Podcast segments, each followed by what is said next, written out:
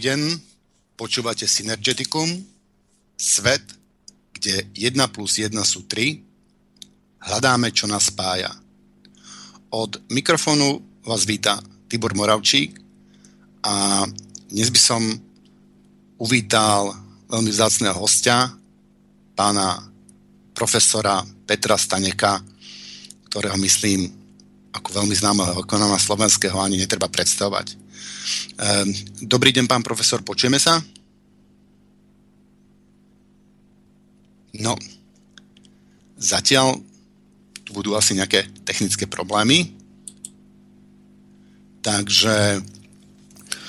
No taktiež... pokúsime sa pána profesora zavolať ešte raz, takže sekundi, malé strpenie.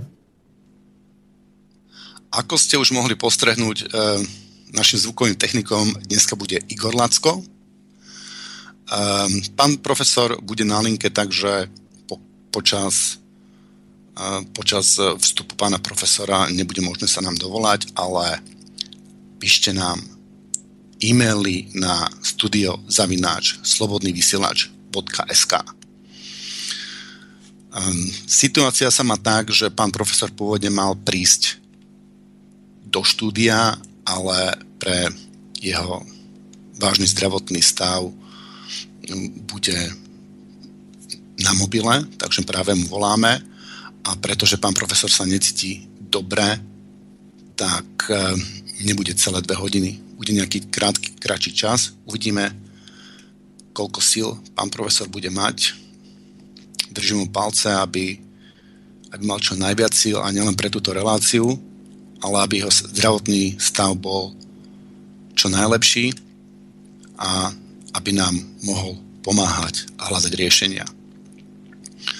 V prípade, že pán profesor Stánek um, ukončí tento hovor, tak budeme v tej téme, ktorú pán profesor uh, začne pokračovať a diskutovať samozrejme s, s poslucháčmi, ktorí budú viac než vítaní nám zavolať a taktiež s pánom Miroslavom Hazuchom, ktorým, ktorého týmto vítam Ďakujem, pozdravujem poslucháčov Slobodného vysielača a prajem im pekné popoludnie či podvečer. Takže podarilo sa nám spojiť s pánom profesorom Stanekom. Môžeš privítať vo vysielaní? E, dobrý deň, pán profesor Stanek. Tibor Miro, e, Moravčík, e, ste v našej relácii Synergeticum. Dobrý deň, prajem. Počujeme sa? Dobrý deň, áno, dobrý deň. Dobrý deň. Počujeme vás veľmi ticho. Poprosil by som Igora, či by sa to dalo trošičku zhlasiť. Áno. Snáď to pôjde.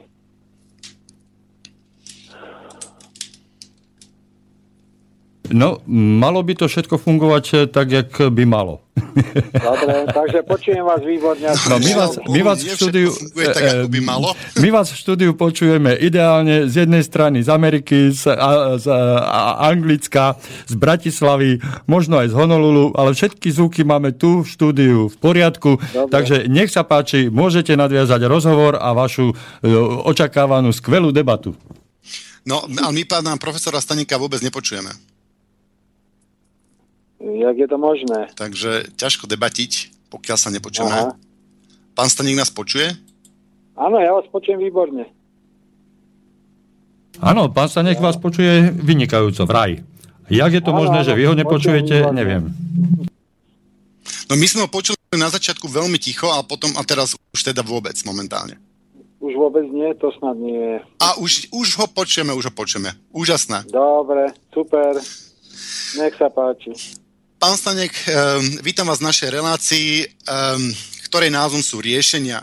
Um, ja neviem, vy ste si určite pripravili niečo pre nás, ale ja by som vám na začiatku povedal teda, čo mňa osobne najviac zaujíma a to je jedna otázka, ako riešiť príjmovú polarizáciu a druhá otázka, taká naj, najpodstatnejšia je, ako riešiť nezamestnanosť a vlastne prebytočnosť ľudí, ktorá vzniká technologickým pokrokom. No poprvé treba otvorene povedať, že bohužiaľ príjmová polarizácia pokračuje mílovými krokmi. Tá asymetria, ktorá je v príjmoch e, veľkej časti spoločnosti a úzkej elity sa stále viac a viac prehlbuje. Nebudem uvádzať údaje, ktoré publikoval Oxfam vo svojej správe, ale stačí, ak si uvedomíme, že 63 ľudí má majetok ako 3,5 miliardy. To je prvá línia. Druhá línia, ktorá je mimoriadne zaujímavá, tí ostatní nemajú príjem, ale majú úvery, pôžičky, dlhy a podobne. No a rád pripomeniem to, čo konštatovala Národná banka, že na Slovensku máme síce ekonomický rast vďaka spotrebe obyvateľstva, ale obyvateľstvo na Slovensku patrí k najrychlejšie sa zadlžujúcim v Európskej únii. Sú to nielen hypotéky, ale aj spotrebné úvery a podobne. Tretí problém je, že táto príjmová polarizácia, ktorá je odrazom tlačenia na tzv. optimalizáciu nákladov, optimalizáciu zamestnanosti a tak ďalej, má logický dôvod, ale zároveň aj asymetriu. Dôvod v tom, že sa snažíme znížiť úlohu ľudského činiteľa vo výrobe, znížiť náklady, to znamená, niekto sa spýta, čo budete platiť? Dostanete mzdy a nebudete platiť odvody, alebo vám znížime odvody, aby vám zachovala sa výška príjmu a podobne. No a práve napríklad aj v Nemecku jedna z alternatív, ktorú navrhli nemeckí priemyselníci, znížime odvody na penzie, zdravotníctvo a tak ďalej, ale zachováme výšku vašich dnešných miest. No a tak sa aj stalo, len pochopiteľne tento vývoj síce formálne zmenší riziko polarizácie, ale až pôjdete o pár rokov do dôchodku, nedivte sa, že budete mať malý dôchodok. Takže tri základné veci. Poprvé, polarizácia sa prehlbuje. Po druhé, bohužiaľ, dnešná chudoba sa premietne do budúcich nízkych dôchodkov, takže žiadne švajčiarske dôchodky. A po tretie, extrémne narastá objem úniku finančných zdrojov, ktoré by ináč mohli utlmiť polarizáciu, ale v skutočnosti utekajú. Keď som pred niekoľkými rokmi hovoril o tom, že Európsku úniu stojí korupcia ročne 350 miliárd, tak sa mnohí pozastavovali nad výškou tej sumy. Posledné výskumy ukázali, že cena korupcie pre Európsku úniu sa pohybuje až na sume 1 bilión eur ročne. A práve preto sa dnes Európska únia rozhodla prijať rad opatrení, ktoré zavezujú firmy, aby odhalili svoje finančné operácie medzi pobočkami, aby ukázali, aké sú finančné toky vo vnútri firiem a podobne. A musím otvorene povedať, že keď sa na to pozriete objektívne a korektne, zistíte, že by tie mzdy mohli aspoň kopírovať rast produktivity práce, že by nemuseli stagnovať, že by nemuselo dochádzať k tak obrovskému prehlbeniu rozdielov v príjmoch väčšiny ľudí a že v podstate trošku optimálna miera normálneho uvažovania by viedla k tomu, že ja sa dívam na svojho pracovníka nie len ako na e, fenomén, ktorý musím stlačiť z hľadiska nákladov, ale aj ako človeka, ktorý bude kupovať moje vlastné výrobky. A tu sa skutočne divím jednej veci, ktorú chápal už Ford v 1913 musím dobre platiť mojich robotníkov, aby kupovali moje autá. Veľmi jednoduchá, koncentrovaná myšlienka.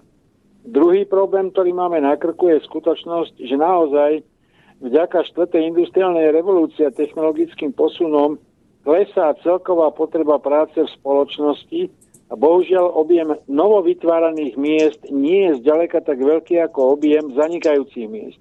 Dokonca možno uviesť poznatky, niektorých štúdí, ktoré konštatujú, že do roku 2030 zanikne viac ako 40% dnešných profesí a pracovných miest práve v dôsledku technologického rozvoja.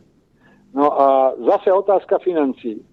Teoreticky vzaté dnes sa hovorí napríklad v Holandsku alebo Francúzsku o zabezpečení tzv. základného príjmu.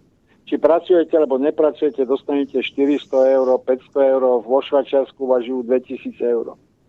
Len potom nastolí sa v spoločnosti ďalší, o mnoho závažnejší problém. Čo budete robiť s voľným časom a čo je zmyslom života? Takže vlastne ako keby nám ten technologický rozvoj nastavil zrkadlo nelogičnosti dnešnej spoločnosti a objavovala sa potreba vrátiť sa ku kombinácii ekonomie, filozofie a zmyslu života. Ale to už je potom zase ďalšia rovina otázok. No, mne sa to javí tak, že vlastne tento kapitalizmus, tento systém ekonomický, ktorý celý tu máme, prirodzene dospel do tohto štádia, lebo ten kapitál sa kumuluje, tento efekt je nám známy z jednoduchej e, stolovej hry Monopoly. Takže myslíte si, že je to možné riešiť iba, iba korupciou alebo odstranením korupcie, alebo je nutné, a keď do akej miery je nutné prekopať celé ekonomické, ekonomické vzťahy a celý ekonomicko-politický systém? Prvá zásadná otázka, čo je úlohou ekonomie? Úlohou ekonomie nepochybne nie je vykrikovať o hospodárskom raste, ale zabezpečiť kvalitný život každému členovi spoločnosti. Ak je toto základnou funkciou ekonomie, a to zrejme nikto nepochybuje, tak potom logickým dôsledkom je odstrániť všetky alogičnosti vo spoločnosti. A ak podstatou alogičnosti je napríklad aj toto obrovské nesúmerné rozdeľovanie vytvoreného bohatstva, tak jeden z dôsledkov musí byť prehodnotenie tohto rozdeľovania bohatstva, ktoré není odôvodnené, nemá odraz vo práci, vynaložených zdrojoch a tak ďalej. Druhá vec, ktorú si treba uvedomiť, že vlastne súčasná podoba spoločnosti založená na tzv. trvalom raste, raste do nekonečna, aj keď hovoríme o tzv. udržateľnom raste, je nezmyselná. Ako môžete neustále zväčšovať spotrebu, keď máte limity prírodných zdrojov, keď viete, že vlastne tá spotreba nemôže pokračovať do nekonečna a naopak, že jedného dňa sa pre vás stane fundamentálnou otázkou absorpcie schopnosť prírody na výrobu a odpad vlastnej spoločnosti. A v tomto slova zmysle, bohužiaľ, či to vezmete ako neoliberálnu, neokonzervatívnu alebo akúkoľvek inú školu, neustále rečenie o tom, že každý má podnikať, do nekonečna bude pokračovať hospodársky rast, je bohužiaľ nepochopením skutočnosti. Jedna poznámka. Hovoríme dneska o obrovskom kapitáli sústredenom vo finančnom sektore. Nezdá sa vám, že to nie je reálne, ale virtuálny kapitál, pretože stačí, aby auditorská spoločnosť prehodnotila ranking nejakej veľkej globálnej firmy a naraz e, človek, ktorý vlastnil desiatky miliard, nevlastní nič. Je to teda to ohodnotenie trhové tej firmy reálne, alebo je to len súhra okolností a očakávaní. No a v tomto kontexte musím otvorene povedať, že tá súčasná podoba hodnotenia kritérií tzv. ziskovosti, konkurencieschopnosti, efektivnosti a podobne je veľmi problematická. Zoberte medzinárodný rebríček konkurencieschopnosti. Je založený na 99 ukazovateľoch, z ktorých 23 je tvrdých dát, tzv. štatistických, a zvyšok sú expertne stanovené odhady expertných expertov. Tak mi povedzte, aká je miera korektnosti pri takto porovnávaných metódach. Samozrejme, zase treba povedať otvorene, že ak sa takéto hodnotenie objaví na kapitálovom trhu, tak spoločnosti a krajiny, ktoré majú vysoké hodnotenie, získavajú ľahšie finančné zdroje, má to dopad na úverovanie a tak ďalej, ale stále je to čím ďalej tým viac o virtuálnej ekonomike, nie o reálnej. A pokiaľ vezmete normálne štatistiky posledných 20 rokov, objem svetového obchodu sa zväčšil o 30% a objem operácií na finančných trhoch sa zväčšil o 160% Tak mi povedzte, kde je ten rozdiel medzi reálnymi tovarmi a službami a finančnými operáciami. No a je e, nejaká šanca vlastne túto nereálnu ekonomiku nejako odrezať a vrátiť sa k realite? Jedna z možností je napríklad v menovej a finančnej oblasti vrátiť sa k tzv. zlatému štandardu. Viete, že Bretton Woodské dohody stanovili e, tzv. zlatý štandard, to znamená za jednu trojskú uncu 36 dolárov. Všetci sa tomu museli podriadiť a tie meny vychádzali z určitej jednotnej reálnej základne. No v 73. to Nixon zrušil a odtedy začali všetky možné operácie. Na druhej strane treba sa pozrieť pravde do očí. Je predsa nemysliteľné, aby na jednej strane ste mali nulové úrokové sadzby, nulovú infláciu, peniaze ľudovo povedané zadarmo, známa téza o tzv. vrtulníkových peniazoch, a pritom nikto tie peniaze nechcel. To znamená, v čom je problém? Problém je v tom, že všeobecne všetky subjekty sú zadlžené. Zadlžené sú podniky, obyvateľia, banky, štáty a tak ďalej.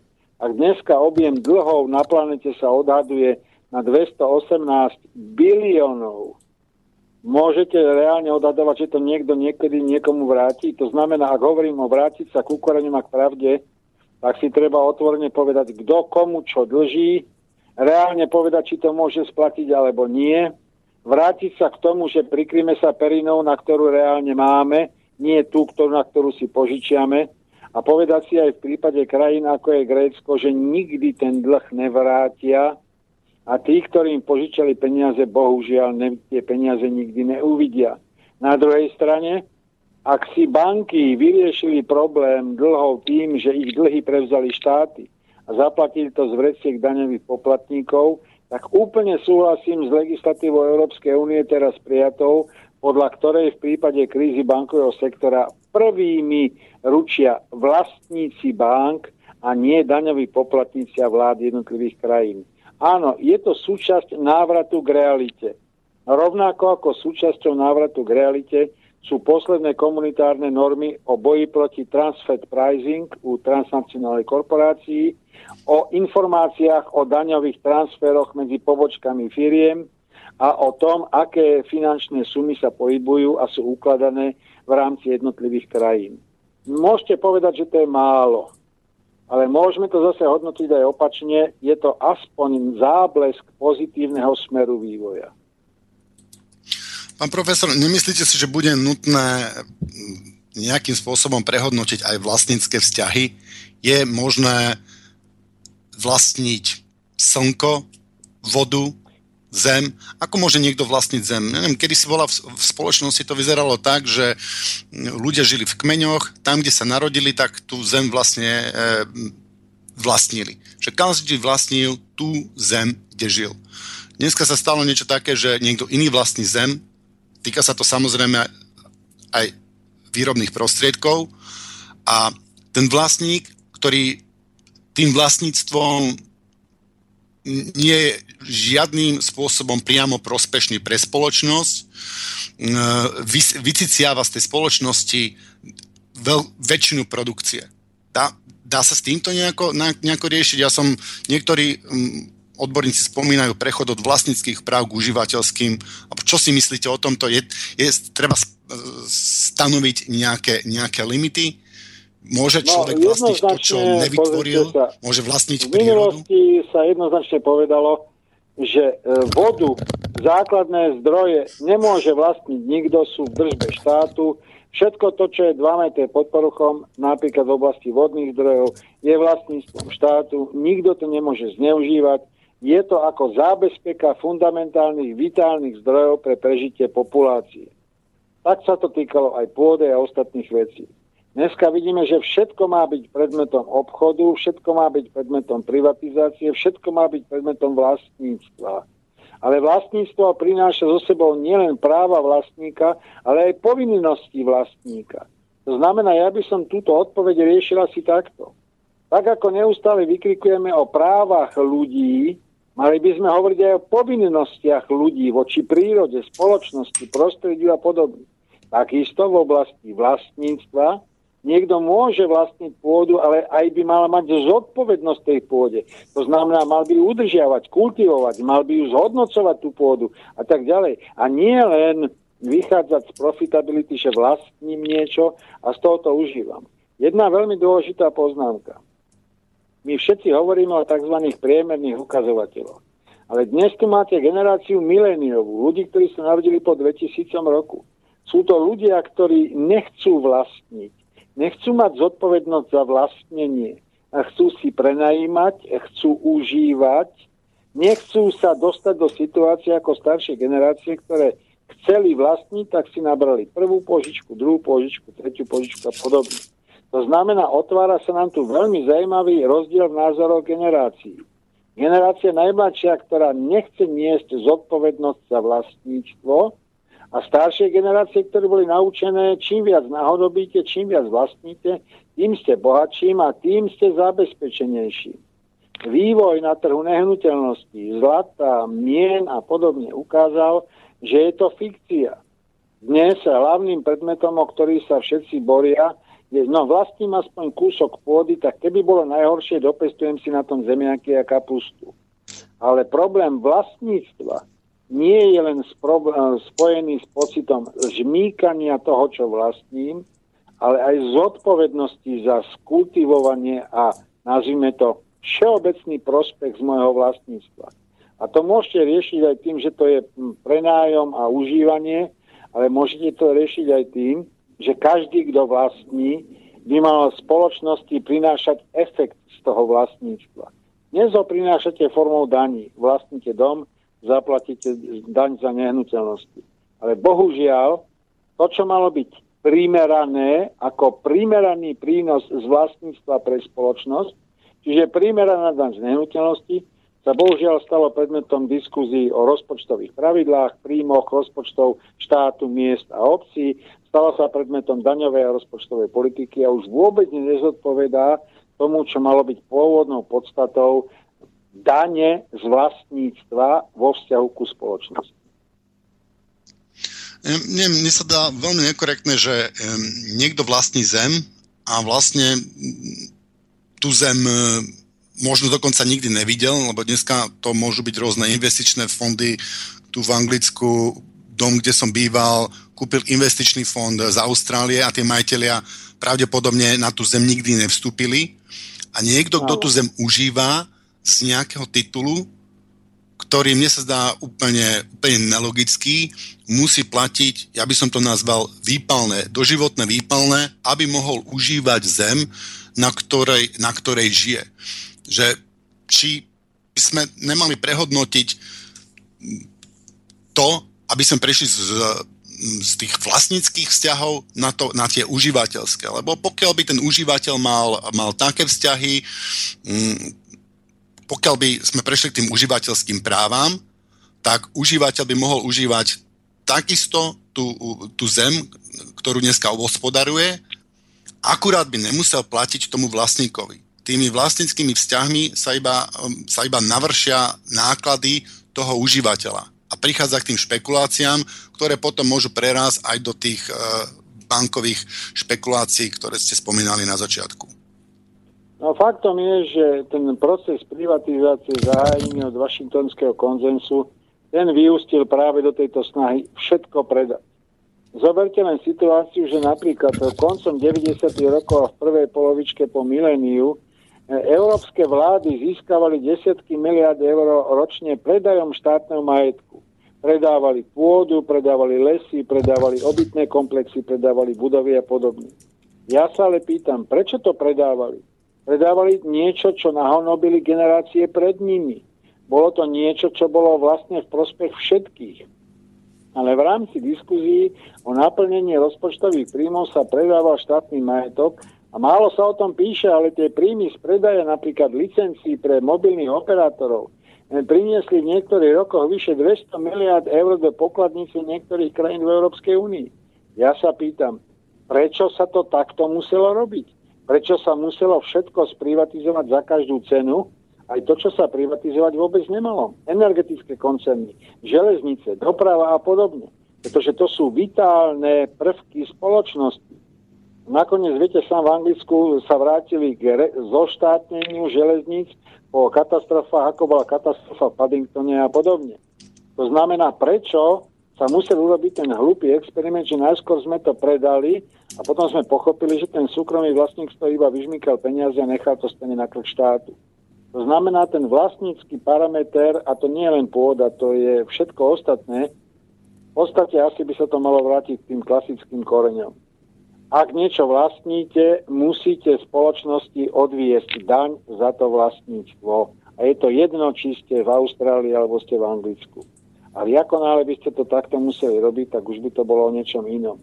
Ale zatiaľ rozvoj kapitálových trhov a bohužiaľ operácie fondov, ktoré sú za A vlastnícky anonimné, za B sú na druhom konci sveta za C mnohokrát používajú špinavé peniaze, tak bohužiaľ v rámci tohoto, tejto vlny privatizácie e, predávame všetko, za chvíľučku ešte predáme aj vodné zdroje, za chvíľu predáme aj vzduch, ktorý dýchame a bude to úplne nádhera. Pán profesor, nemyslíte si, že tá daň, že pokiaľ by sme to zdanili, tak by sa v konečnom dôsledku aj tak preniesla na toho užívateľa?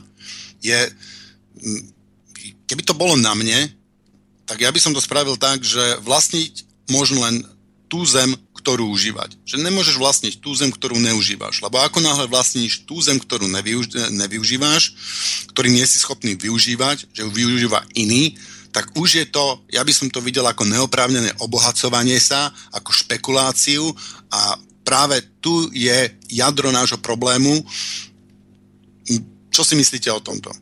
Viete, že by ste museli zmeniť fundament ústavy všetkých euroamerických krajín, pretože ten je postavený na základnej fundamentálnej téze ochrany súkromného vlastníctva. Čiže ako náhle to vlastníte, nikto vám nemôže bez porušenia ústavy diktovať, čo s tým máte robiť, komu máte platiť alebo nemáte platiť. To znamená, muselo by sa zmeniť základ spoločnosti a v takomto prípade potom by ste mohli hovoriť o tom, že platí ten, kto užíva. Ale museli by ste zmeniť ten prvý kameň ústavy, ktorý je či vo Veľkej Británii, Spojených štátoch, Nemecku, kdekoľvek inde. A to je ochrana súkromného vlastníctva ako fundamentálne východisko tejto spoločnosti. No, no súkromné vlastníctvo sa často prezentuje ako, mm, ako ľudské právo. A ja som presvedčený o tom, že práve súkromné vlastníctva, súkromné vlastníctvo nám uberá ľudské právo. Jeden z krásnych príkladov, kedy súkromné vlastníctvo uberá ľudské právo, je otroctvo. Kedysi bolo možné súkromne vlastniť človeka. A my sme obmedzili tieto súkromné vlastníctva v, v rámci humanity, prvýkrát takým spôsobom, že sme e, zakázali otroctvo. A možno v tejto línii by sme mali pokračovať ďalej a opätovne obmedzovať súkromné vlastníctvo, ktoré, e, ktoré je v rozpore s ľudskými právami. Lebo ja si myslím, že ľudské právo nie je len právo vlastniť, vlastniť samého seba, ale vlastniť aj životný priestor nevyhnutný na prežitie, čo je vzduch, voda, zem. Áno, v tým by sa dalo postupovať týmto spôsobom. Samozrejme, musela by tam platiť jedna základná východisková podmienka. Tento úzus by muselo prijať všetkých 186 krajín na svete. Pokiaľ by niektorá neprijala tento úzus alebo prijala ako výnimku, okamžite by z toho vznikol precedens a vznikli by z toho spory. To znamená, musela by to byť ľudov povedané celospoločenská dohoda, že ideme ďalej týmto smerom. Je presne to isté, čo u daňových rajov a ostatných vecí. Musí sa proste spoločnosť dohodnúť. Keď to urobíte v rámci jedného štátu, nebude to fungovať. No otroctvo sa tiež ne, e, nezakázalo naraz. V Anglicku bolo otroctvo zakázané, v Amerike bolo dovolené. E, to je pravdepodobne aj dôvod e, osamostatnenia Ameriky a to zákaz otroctva postupoval od krajiny k Ukrajine Takže prečo, prečo myslíte, že by to muselo prísť naraz? Že by to nemohlo prísť, ja neviem, napríklad, samozrejme nie je jasné, že Slovensko je veľmi, veľmi malou krajinou uh, k tomu, ale ja poviem príklad, Malá že otázka. štáty BRICS by na toto pristúpili. Musíte, nie, musíte to mať eh, podchytené legislatívne. Ak to máte mať podchytené legislatívne, musí sa to schváliť parlamentnou cestou. Ak sa to má schváliť parlamentnou cestou, povedzte mi, ktorý parlament ktorej krajiny sám schváli takýto zákon, keďže išiel proti sebe? No parlament asi nie, lebo parlament je pod kontrolou mm, kapitálu, pod kontrolou korporácií a teda on považujem Európu za okupovanú korporáciami a mm, ja osobne vidím cestu v priamej demokracii. Čo si vymyslíte o priamej demokracii? E, priama demokracia vyžaduje e, ľudí, ktorí sú mysliaci, kompetentní a kvalifikovaní. Bohužiaľ, e, nie som si istý, či prevažná väčšina populácie splňa tieto podmienky. No ja som presvedčený, že my máme mysliacich a kvalifikovaných ľudí a prevažná väčšina by samozrejme neprichádzala s riešeniami. Ja to vidím, že by sme to, že by vzniklo niečo také ako um, nejaké, nejaké odborné združenie, nejak odborníci, nazvime to mm, odborný občianský, od, od, odborný snem, ktorý by pripravoval riešenia, kde by zasadli odborníci, analyzovali by celú, celú problematiku, potom by to dali na prerokovanie a spripomienkovanie ľuďom. Pripomienky by zapracovali a potom by to ľudia schvalovali. Ja nevidím priamu demokraciu v tom, že všetci naraz budeme teraz e, sa tu prekrikovať ale práve v priamej demokracii by mohli odborní, hlas odborníkov zaznieť. Lebo dneska na kopec problematik poznám odborníkov, ale tí politici tých odborníkov vôbec nepočúvajú, lebo tí politici počúvajú tých, kto ich platí, kto im platí reklamné kampane a tak ďalej. A odborníci sú práve dneska nevypočutí. No, myslíte potom jedný inštitút referenda, ktorý by bol záväzný aj pre vládne štruktúry? No, toto by bola právne jediná cesta, to znamená, pripravil by sa návrh, ktorý by sa predložil na všeobecné hlasovanie na referendum a v rámci referenda, ak by bolo záväzné a splnilo podmienky, tak by zavezovalo výkonné orgány štátu, aby ho rešpektovali a zaviedli do legislatívnej normy. Ale môj osobný názor na priamu demokraciu je, že nepovažujem za reálnu. Nepovažujete za reálnu z, z, z, akého, z akého dôvodu? V čom vidíte? Veľmi jednoduchého, pretože poznám ľudí a poznám ich stádovité chovanie. A nevyzerá tá, lebo my si predstavujeme ako priamo demokraciu, že ten DAO začne, začne niečo riešiť. Ale... DAO nebude nič riešiť. A nebude riešiť už vôbec nerozumne, na to máte dostatok príkladov z ľudskej histórie. Ako náhle DAF začne niečo riešiť, skončí to jedinou vecou, katastrofou. A násilím, často. A, áno, bohužiaľ. No, ono záleží možno v, jakom, v jakým spôsobom by sme to usporiadali. Ja teda vnímam priamo demokraciu ako taký cyklistický peletón, že na špici sú progresívni, rozumní ľudia, ktorí pripravujú riešenia a jak sa za nimi e, ťahajú menej progresívni a menej rozumní ľudia, tí si osvojujú to riešenie a tí ho potom posúvajú, posúvajú ďalej. A že takýmto spôsobom by sa mohli nakoniec tí ľudia, tí jednoduchí ľudia, ktorí do problematiky nevidia, tak by mali e, dve možnosti. Pridať svoj hlas, e, tuto, čo im navrhuje odborný snem, alebo pridať svoj hlas tomu, čem tu navrhujú politici. Ja osobne by som sa vždycky rozhodol, no ne vždycky, úplne vždycky, ale pravdepodobne by som o mnoho viac počúval tých odborníkov čo si myslíte o takom nejakom riešení vytvoriť nejaký Nie, odborný nevyjadrím sa na to tému. Nevyjadrím sa na to tému. Uh-huh. Ja som svoj názor už povedal. Neverím hey, hey. tomuto postupu. Ešte by som sa vás opýtal k tej privatizácii. My sme prakticky všetko privatizovali a mne sa to zdá trošičku hlúpe vzhľadom na to, že som videl, ako to funguje v tej hre Monopoly, že ten, kto systematicky predá všetky svoje polička, nemôže vyhrať. Vidíme, že niektoré štáty tu odmietli privatizáciu a boli napadnuté, alebo pokiaľ sú veľmi silné ako, ako Rusko, tak napadnuté nie sú. Ale je tu jeden hráč, ktorý hrá tieto globálne monopoly trošičku inak. Je to Čína. Čína nielen, že si nesprivatizovala svoje národné bohatstvo, svoj priemysel, svoju infraštruktúru, ale Čína práve naopak skupuje, štátne korporácie skupujú bane po celom svete, podniky technologické, pôdu a tak ďalej. Čo si myslíte o, o privatizačnej stratégii Číny? Prosím, majme na pamäti, čo je základným postulátom čínskej spoločnosti nielen konfucianizmus, ale prijatie dvoch zásadných smerníc.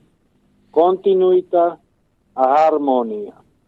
Kontinuita znamená, že síce sa menia vládnúce elity, ale moc pokračuje v jej architektúre danej pyramidou štruktúry spoločnosti. To je konfucianizmus. Harmónia znamená, že za každej okolnosti sa musíte snažiť dosiahnuť určitú vyváženosť vo vnútri spoločnosti, ale nezabudnite, že v Číne a v azijských krajinách na rozdiel oproti európskemu civilizačnému modelu. Vždy bol základom nie jednotlivec, ale skupina, kolektív, mesto, rodina, klan, nie jednotlivec. Po tretie, to, čo nazývate privatizáciou, je skupovanie aktivít vo svete, ktorí robia čínske súkromné firmy. Ale ich investičné aktivity financujú čínske suverénne fondy, koncentrujúce obrovské finančné bohatstvo je to čínske štátne suverené fondy, reagujú a rozhodujú podľa pokynov čínskeho vedenia. V Číne máte aj takú pikošku, že príde zahraničný investor, postaví fabriku a prvé, čo žiada, je zriadenie organizácie komunistickej strany Číny vo fabrike. Pretože bez súhlasu stranických štruktúr nič neurobíte. Ďalšia zvláštnosť. Vyše 80% čínskej strednej triedy je v čínskej komunistickej strane. To znamená predstaviť niektorých ideológov, že keď sa zväčší stredná trieda v Číne, tak začne volať po demokracii západného typu a bude, nepo, bude robiť nepokoj a podobne, sú ilúziou, keďže sú inkorporovaní do systému. A znova, stále máte pred sebou tú požiadavku harmonie a kontinuity. Posledná vec. Viete si predstaviť, že tretí najvýznamnejší predstaviteľ čínskeho štátu je obžalovaný z korupcie, majetok je mu zhabaný, on a rodina sú odsúdení na doživotie a je to pod všeobecným súhlasom. Povedzte mi, ktorá krajina je schopná takéhoto kroku. A posledná vec, keby ste chceli sledovať e, čínsku expanziu, zoberte si osud najväčšej čínskej flotily čínskeho admirála Ying Tie z 14. storočia, ktorý na čele najväčšej čínskej flotily vyplával zo Šangaja, preplával celou východnou Áziou, všade mu dodnes stávajú sochy, pretože priniesol zásadnú vec. Zamedzil vnútorným občanským vojnám v jednotlivých krajinách, pretože základom mal byť obchod a spolupráca. A tá jeho flotila pozostávala nielen z obchodníkov, ale hlavne z 20 tisíc vojakov. A keďže priniesol mier do oblasti, ktoré boli zmietané vojnami, pirátmi a podobne, tak dodneska na jeho počest stávajú jeho sochy. Aj keď neskôr čínsky císar nechal spáliť jeho flotilu a zastavil expanziu Číny po mori. To znamená, ten charakter čínskeho civilizačného okruhu je iný ako je európsky alebo americký civilizačný okruh. A preto ja tvrdím, že ak chceme pochopiť rozdielnosti nových centier ekonomickej a politickej moci na planete, tak musíme študovať ich civilizačné modely. Máte model čínsky, máte model juhoazijský, máte model juhoamerický, máte euroamerický model, máte arabský civilizačný model a tak ďalej. Ak poznáte historické súvislosti, poznáte históriu a kontinuitu vývoja tej ktorej krajiny, chápete prečo tie jednotlivé formy ekonomického vývoja sú tak odlišné, prečo tí Číňania robia túto investičnú stratégiu, Prečo robia napríklad to, že kúpia 5% akcií firmy, potrebujú ich len preto, aby zistili, aký je stav firmy, aké sú jej strategické plány, aké sú jej inovácie a podľa toho sa rozhodli, čo s tou firmou ďalej urobiť. Viete si predstaviť, že kúpili kľudne časť prístavu v Pireu, zdvihli mzdy gréckým robotníkom a jednoducho tá časť prístavu začala fungovať, hoci ďalšie časti prístavu sú v trvalej strate. A tá skutočnosť, že tieto čínske suverené fondy hrajú takúto obrovskú úlohu v investičnom svete. Nie je náhodná, ale logickým vyústením snahy, ktorú ešte začali za Teng Xiaopinga.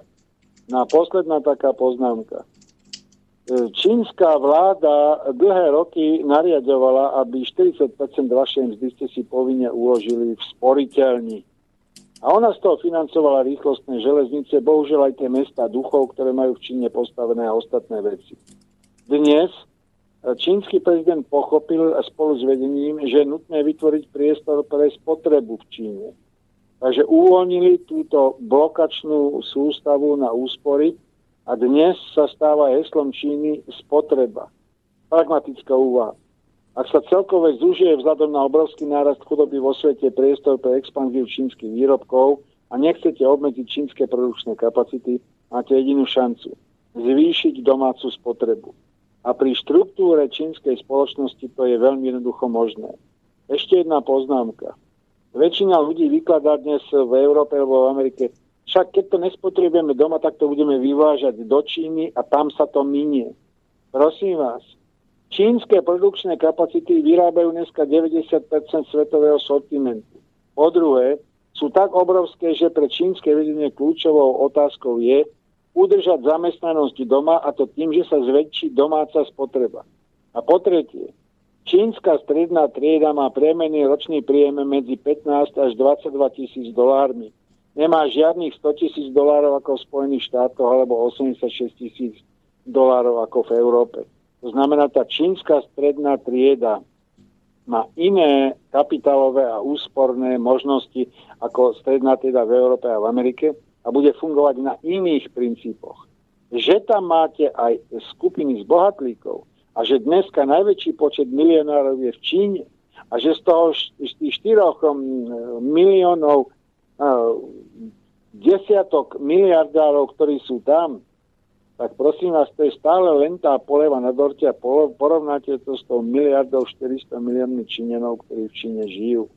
Takže vlastne ono nič nie je tak jednoduché, čierno-biele a bohužiaľ, ak nepoznáte všetky tieto súvislosti, potom to zavádza k jednoduchým riešeniam. Ale tie jednoduché riešenia aj v prípade Číny nie sú, ale ak ich poznáte, poznáte ich filozofiu, strategické myslenie a ostatné veci, viete si presne identifikovať, prečo to robia, kedy to robia a ako to robiť budú.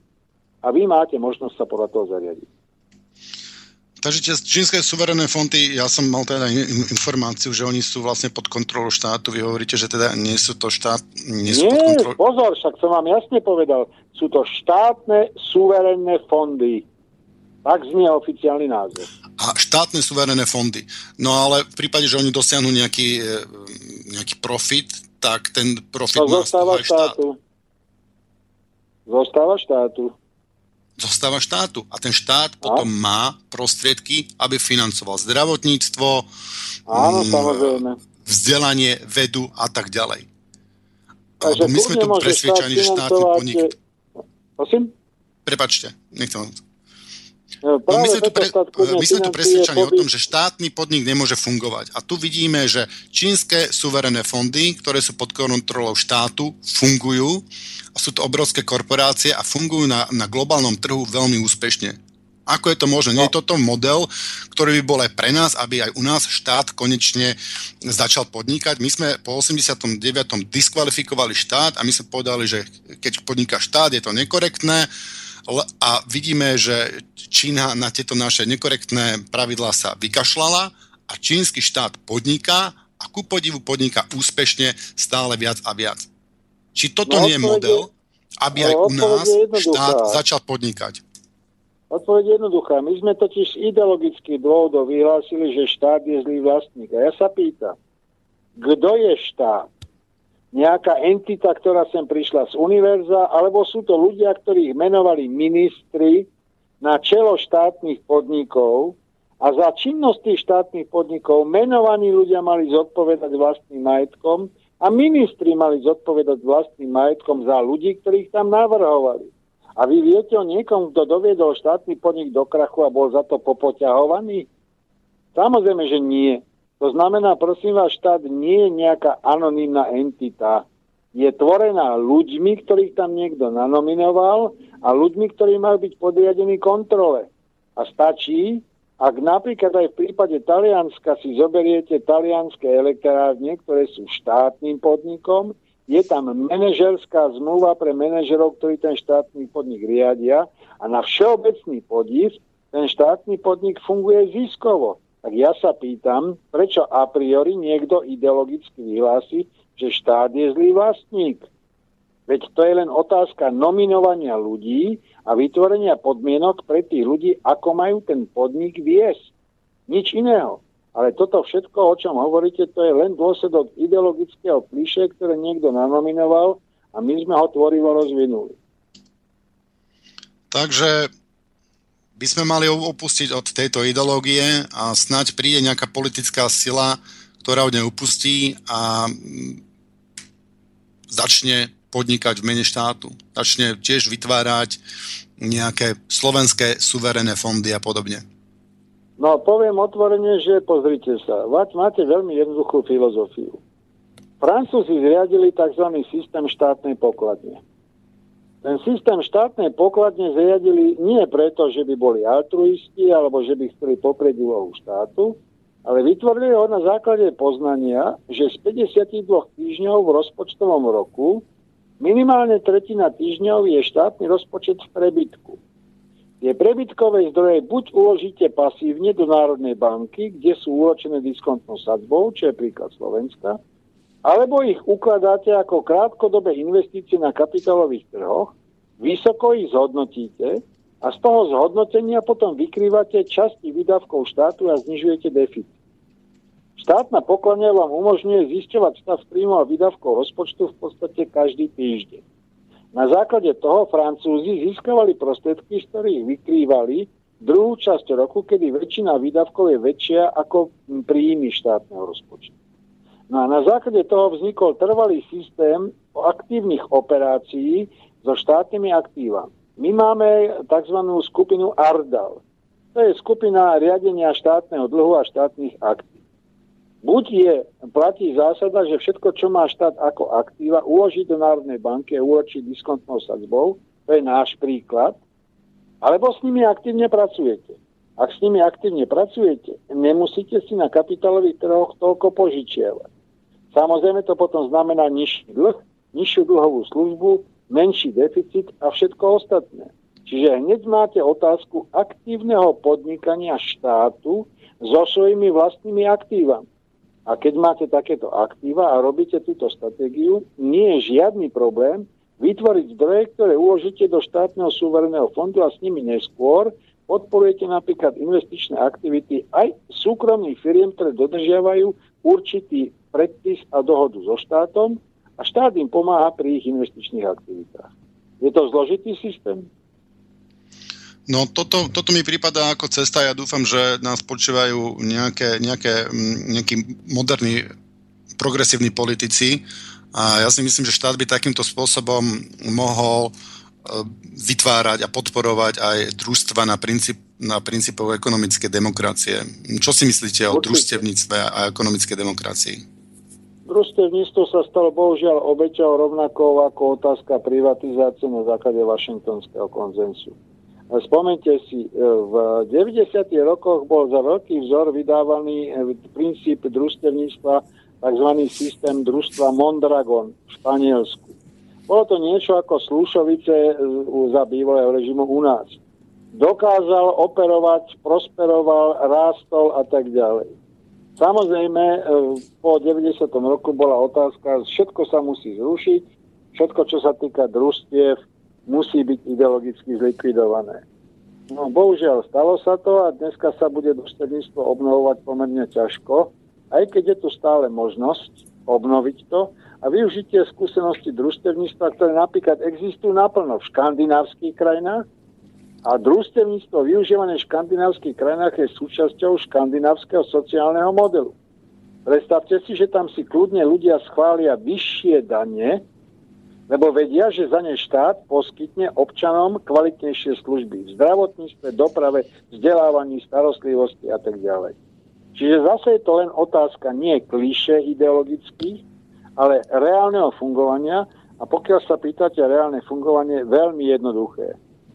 Zodpovednosť každého s tým, že ručí vlastným majetkom za rozhodnutia, ktoré urobí pri správe verejného majetku. Potom by ste sa divili, že nezoženíte politikov, ktorí by išli v tejto situácii do parlamentu.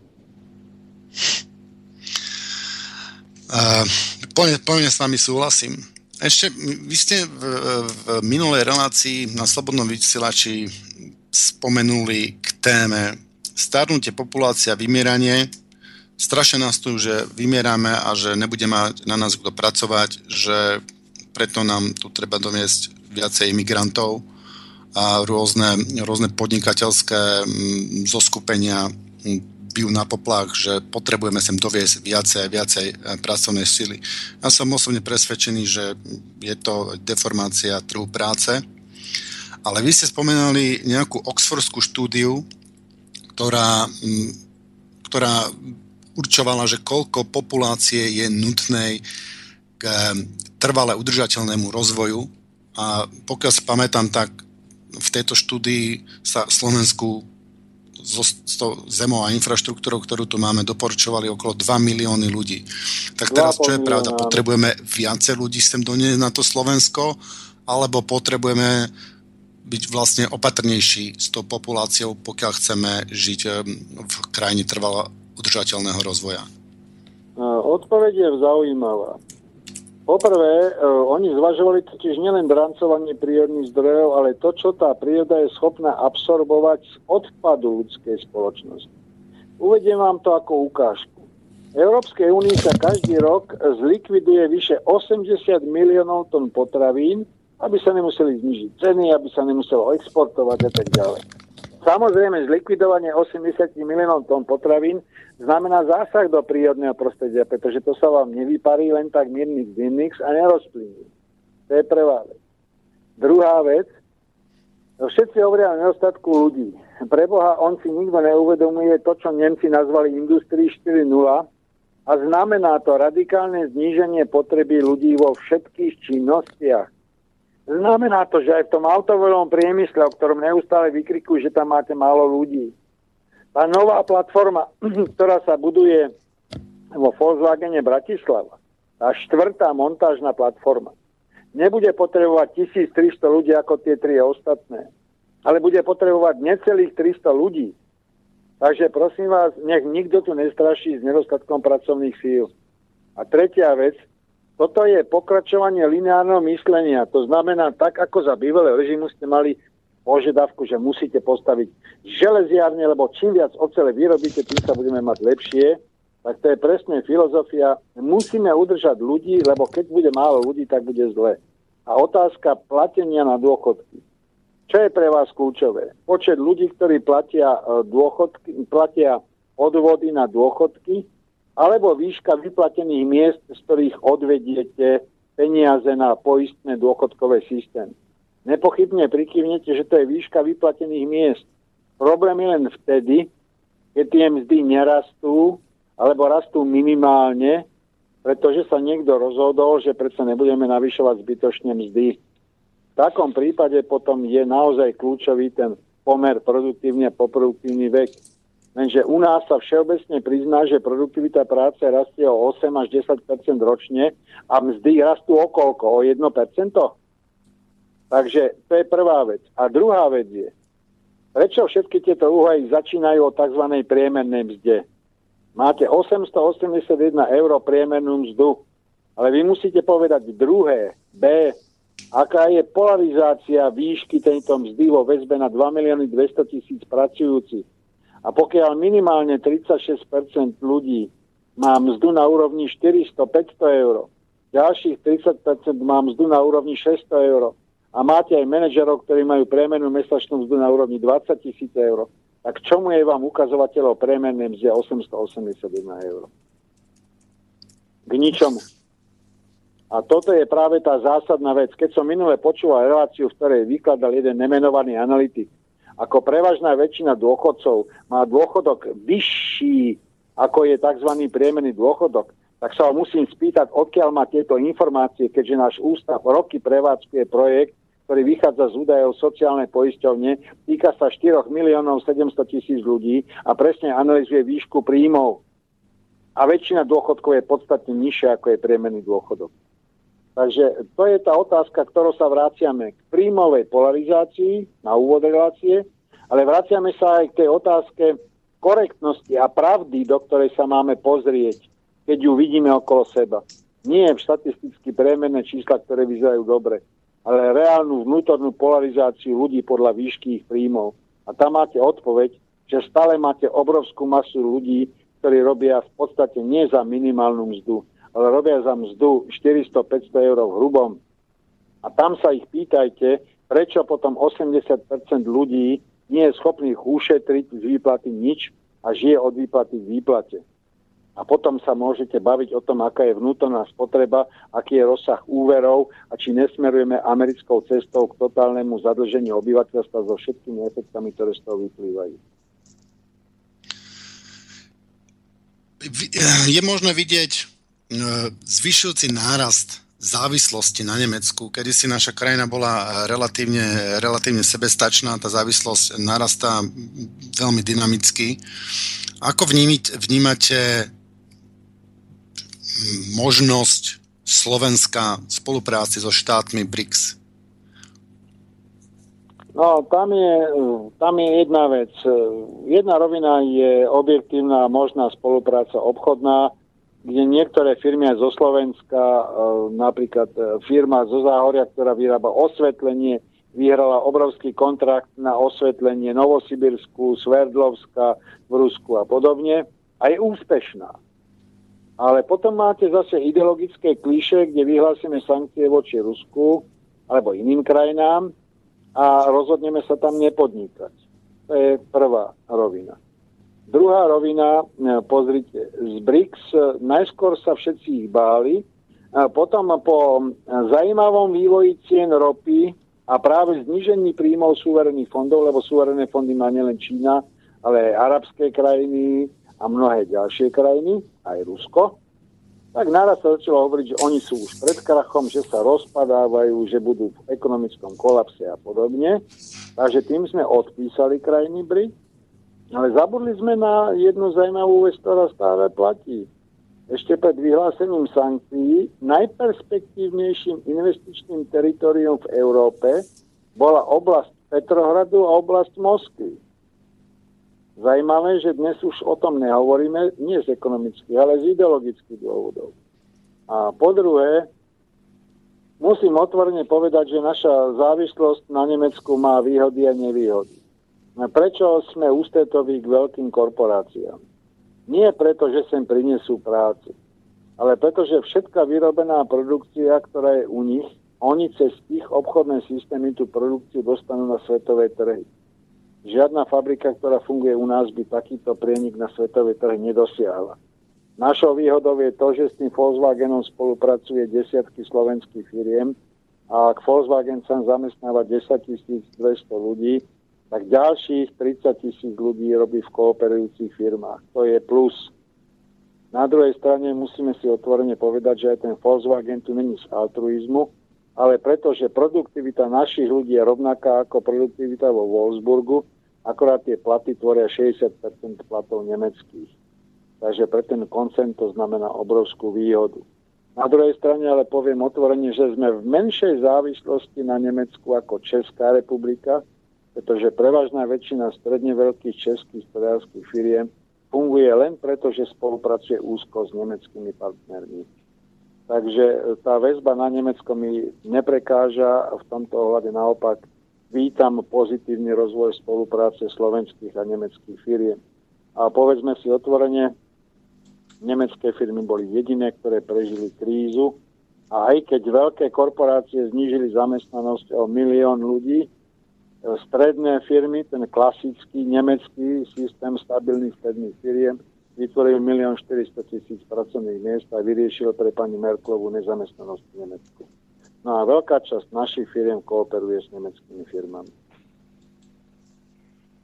Mm-hmm.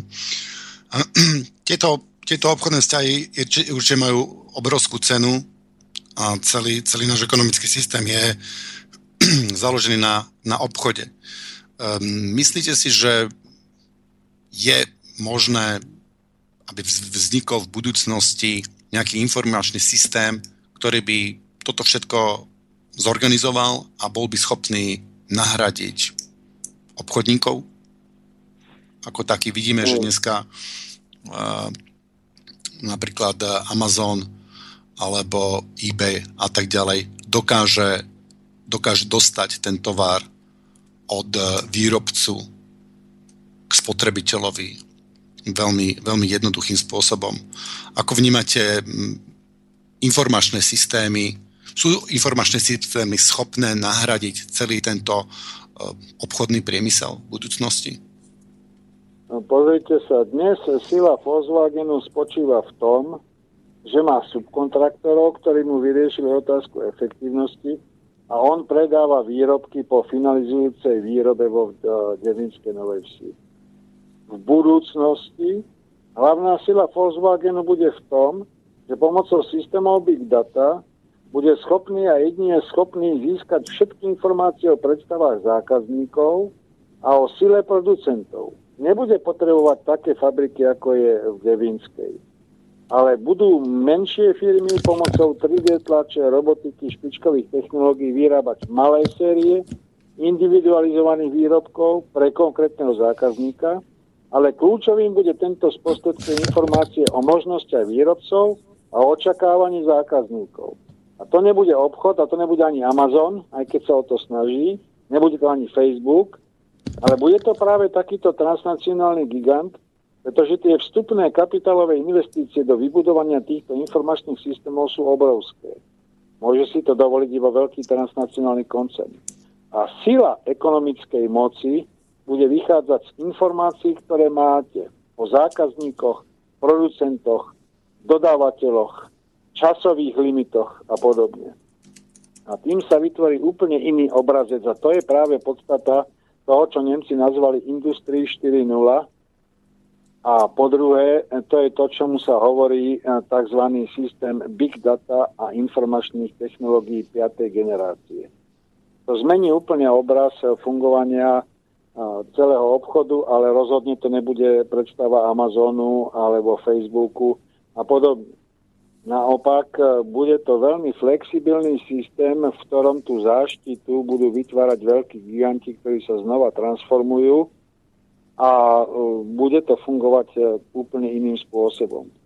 Samozrejme, napríklad otázka, viete si predstaviť Amazon alebo Facebook, a pokiaľ by nemali servery umiestnené v neutrálnych vodách na lodiach a z prevádzky neplatiaci žiadne dane, koľko by to reálne stálo?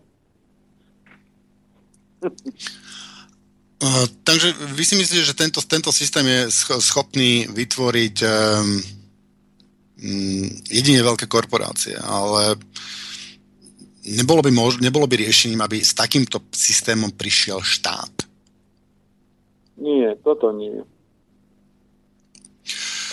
E, Toto je otázka toho, čo nazývame e, zásadná reforma spoločnosti alebo tzv. štvrtá industriálna revolúcia. Je to mimoriadne zložitá zmena, ku ktorej dôjde, ale bohužiaľ ani v takejto relácii priestor na to nie je. Práve preto, keď sa zaoberám s týmito procesmi, tak nakoniec je to zmena spoločnosti, zmena vzťahov po všetkých líniách, je to zmena majetkových pomerov, a dokonca budete prekvapení, lebo tieto nové technologické systémy môžu riešiť problém príjmovej polarizácie výrazným zlacnením výrobkov, tovarov a služieb, čo je možné dosiahnuť. Len problém je v tom, že jedna z najväčších eh, problémových záležitostí bude, čo s ľuďmi, ktorí sú zbytoční, ale bez ktorých spotreby celá spoločnosť založená na spotrebe nemôže existovať. A to bude ten fundamentálny problém. Uh-huh. Uh, pán profesor, ako sa cítite zdravotne? Vládete ešte potiahnuť no, ďalej, alebo vás necháme ešte oddychnúť? Chvílinku, ešte chvílinku a potom už by som poprosil o ukončenie, lebo viete, absolvoval som veľmi ťažkú onkologickú liečbu a niekedy to na človeka doláhne. Hej, hej, takže m, tu mi hovoria zo štúdia, že ten systém je nastavený tak, že po hodine nás automaticky vypne. E, Takže by sme si dali krátku, krátku pesničku, aby sme ho mohli znovu zavolať a potom by sme to nejakým spôsobom dali by sme si posledné, posledné kolo otázok, alebo by ste, ešte sa, by ste to nejak zosumarizovali. No, už ťa pán profesor nepočuje, pretože e, nie je systém, ale telefón sa po hodine preruší. Takže e, akurát sa to stalo, pán profesor nám spadol z e, telefónu a my si teda dáme jednu pesničku a pokúsime sa ho zavolať a ak bude ochotný, ešte bude pokračovať. Hej. Takže dávam pesničku a skúsim zavolať pána profesora ešte raz. Dobre. No. Poprosil som aniela, tak skoč mi po pivo. Pánu Bohu do oblakov nemám palivo. Ale nie, Miller. Nemám sily bojovať a zrušil by som hneď tých hajzlov, čo za slušným ľuďom skásli celý svet. Poprosil som aniela, no ten sa iba smial. Keď som sa mu lepšie prizdel, ženský zadok mal. Tak som ho tam podľapkal, čer išiel okolo. Zmizli spolu do oblakov, viac ich nebolo. Pane Bože, prečo nemám takú moc? Aby som to všetko zmenil, mám už toho dosť. Zastavte kolo toč, len žiadnu paniku, veď všetko je to na slušnejšie na fíku. Zastavte kolo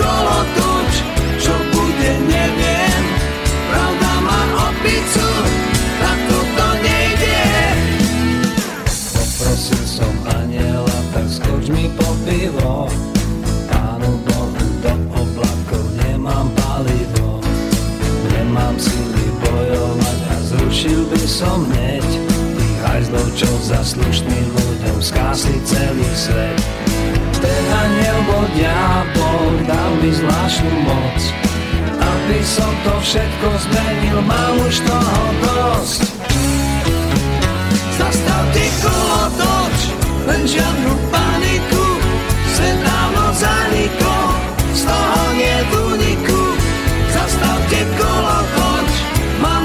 Správy, snad z toho vytrieziem, vrťam to spraví. Zastavte kolotoč, poviem vám pikošku, ten aniel prsia mal a ženskú pokožku. Zastavte kolotoč, vstupné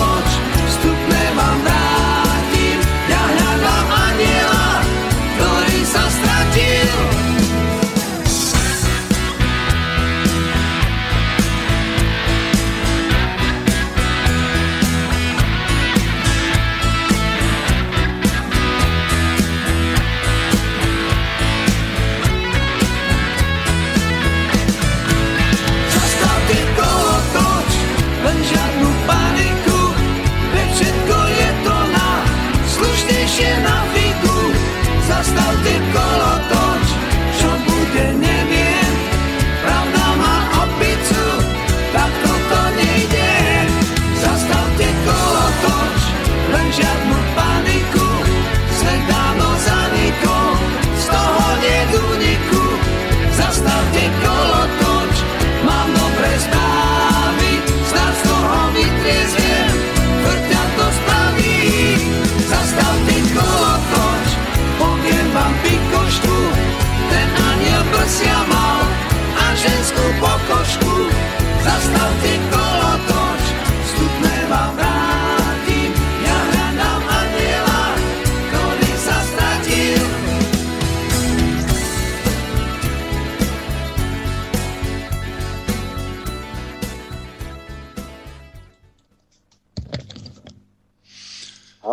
Takže po pesničke vás opätovne vítame v relácii Synergeticum, kde máme hostia pána profesora Petra Staneka. Počujeme sa? áno, počujeme. Takže pán, pán Stanek, povedzte nám ešte niečo k tým riešeniam. Čo by ste, čo by ste navrhovali, v čom vidíte niečo v nejakej krátkodobej, strednodobej a dlhé, dlhodobej perspektíve, čo by sme mali podniknúť, aby sme sa mali lepšie. Prvá vec je, že to, že úspech autonómneho priemyslu je fenomenálny na Slovensku, je perfektné. Ale stále nám to dalo len oddychový čas. Nesmieme skončiť ako Detroit, kde keď padli tie tri automobilky, tak sa z toho stalo stal skanzen neúspešných nádejí. V tomto slova zmysle by sme mali rozvíjať ďalšie piliere, ktoré by tú slovenskú ekonomiku mohli udržať. Jeden z významných pilierov práve vo väzbe na nové technológie a 3D tlač je otázka materiálov, materiálového výskumu. A tu chcem povedať, že Slovensko dosiahlo veľmi zaujímavé výsledky v oblasti materiálového výskumu, nielen v oblasti nanotechnologickej keramiky, voštinových materiálov, v oblasti špeciálnej atomárnej štruktúry, napríklad plávajúcich hliník a podobne. To znamená, máme čo ponúknuť z hľadiska výsledkov výskumu, know-how, patentov a tak ďalej. Druhá vec, ktorá je a mohla by byť ďalšou oporou slovenského hospodárstva, je otázka skutočne vrátiť sa späť k polnohospodárstvu a potravinárskému priemyslu. Nerad to pripomínam, ale za bývalé režimu sme boli e, skutočne dávaní za vzor z hľadiska rozsahu a kvality potravinárskej produkcie, polnohospodárskej produkcie a podobne. Že to má bonus v tom, že napríklad veľká časť rómskej populácie bola zamestnaná v polnohospodárstve. Riešili ste aj zamestnanosť tejto skupiny. To bol ďalší bonus.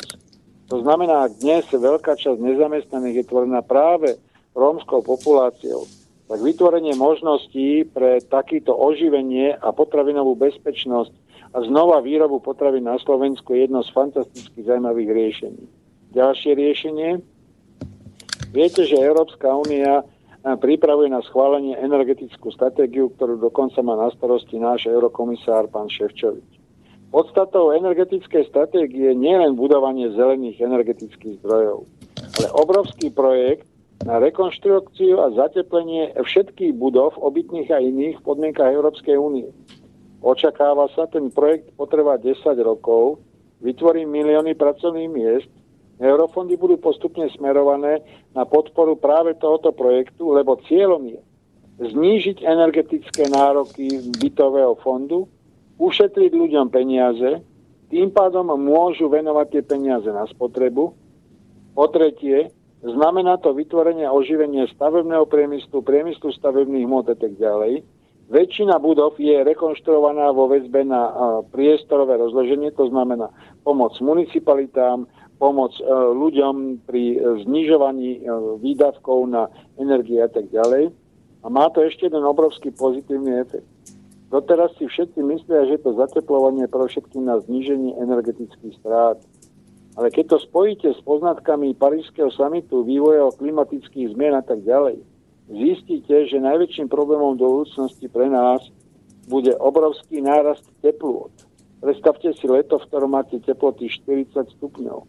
To znamená, skončíme ako Kalifornia, kde 60% energie sa míňa na klimatizáciu, na ochranu pred prehrievaním. A my to nebudeme míňať na klimatizačné jednotky, ale zateplením vlastne znížime riziko prehriatia stavieb a budov radikálnym spôsobom. Toto máte projekty, ktoré sú priamo v našich rukách, môžeme ich realizovať okamžite, majú dlhodobý charakter, riešia zamestnanosť, vytvárajú priestor pre slovenské firmy a slovenský priemysel a rozhodnutie o úspešnom rozbehnutí týchto projektov nie je závislé na nikom inom mimo Slovenska. A tu máte aj odpoveď pre možnosti, ktoré rozumní politici využijú a je to naozaj pre všeobecný prospech. Takže nie je to len otázka rizik, e, technologických zmien, ale aj týchto pozitívnych možností. Pán profesor, e, veľmi pekne vám ďakujem za to, čo ste nám tu dneska vysvetlili, že ste si našli vôbec čas, aby ste prišli do našej relácie, do nášho rádia. No, musím sa vám priznať jednej veci tá onkologická liečba, viete, keď vám povedia takú diagnozu, tak buď sa zosypete, buď si poviete, že ja to musím nejako poraziť a podobne. A u mňa to iniciovalo o, snahu e, písať knihy ďalšie. Takže ja som za tie tri mesiace liečby nadiktoval dve knihy. Jedna už je v tlači a druhá sa pripravuje. Takže viete, aspoň prácou sa tiež dá bojovať proti rakovine. Aké knihy, aké knihy to boli? Povedzte nám niečo o tých uh, knihách, nech si poslucháči môžu uh, tieto knihy Prvá kniha by mala výjsť teraz koncom júna a bude sa volať uh, Štvrtá industriálna revolúcia a piatý civilizačný zlom. A bude to taká zvláštnosť v rámci vôbec odbornej literatúry, lebo mala by to byť jedna z prvých komplexných monografií, ktoré načetávajú obraz spoločnosti európskej po štvrtej industriálnej revolúcii. No a je to taká kuriozitka, takže v celku sa teším, bude to moja 31. kniha. A 32. kniha vyjde mesiac na to a volá sa Adaptačné procesy na tektonické zmeny budúcnosti. Tam sa zaoberám aj klimatickými zmenami, aj ďalšími parametrami. No a poviem otvorene, že dnes stojíme na takom zaujímavom práhu. Ešte poviem to behom 5 minút, aby som nezdržiaval. Vy nezdržiavate kľudne aj, aj 40 minút. E, doteraz e, robotika tá ide od polovičky 80. rokov. Sám si pamätám, keď som na bývalom pracovisku robil prognózy robotiky, že všetci sa vtedy vyžívali v tom, že to budú milióny robotov a tak ďalej. Malo to určitý časový posun, ale dneska to beží naplno. Nanotechnológie, nové materiály s pamäťou, krionika, genetické inžinierstvo a podobne. Toto všetko sa vyvíja posledných 15-20 rokov, ale doteraz to išlo každé samostatne.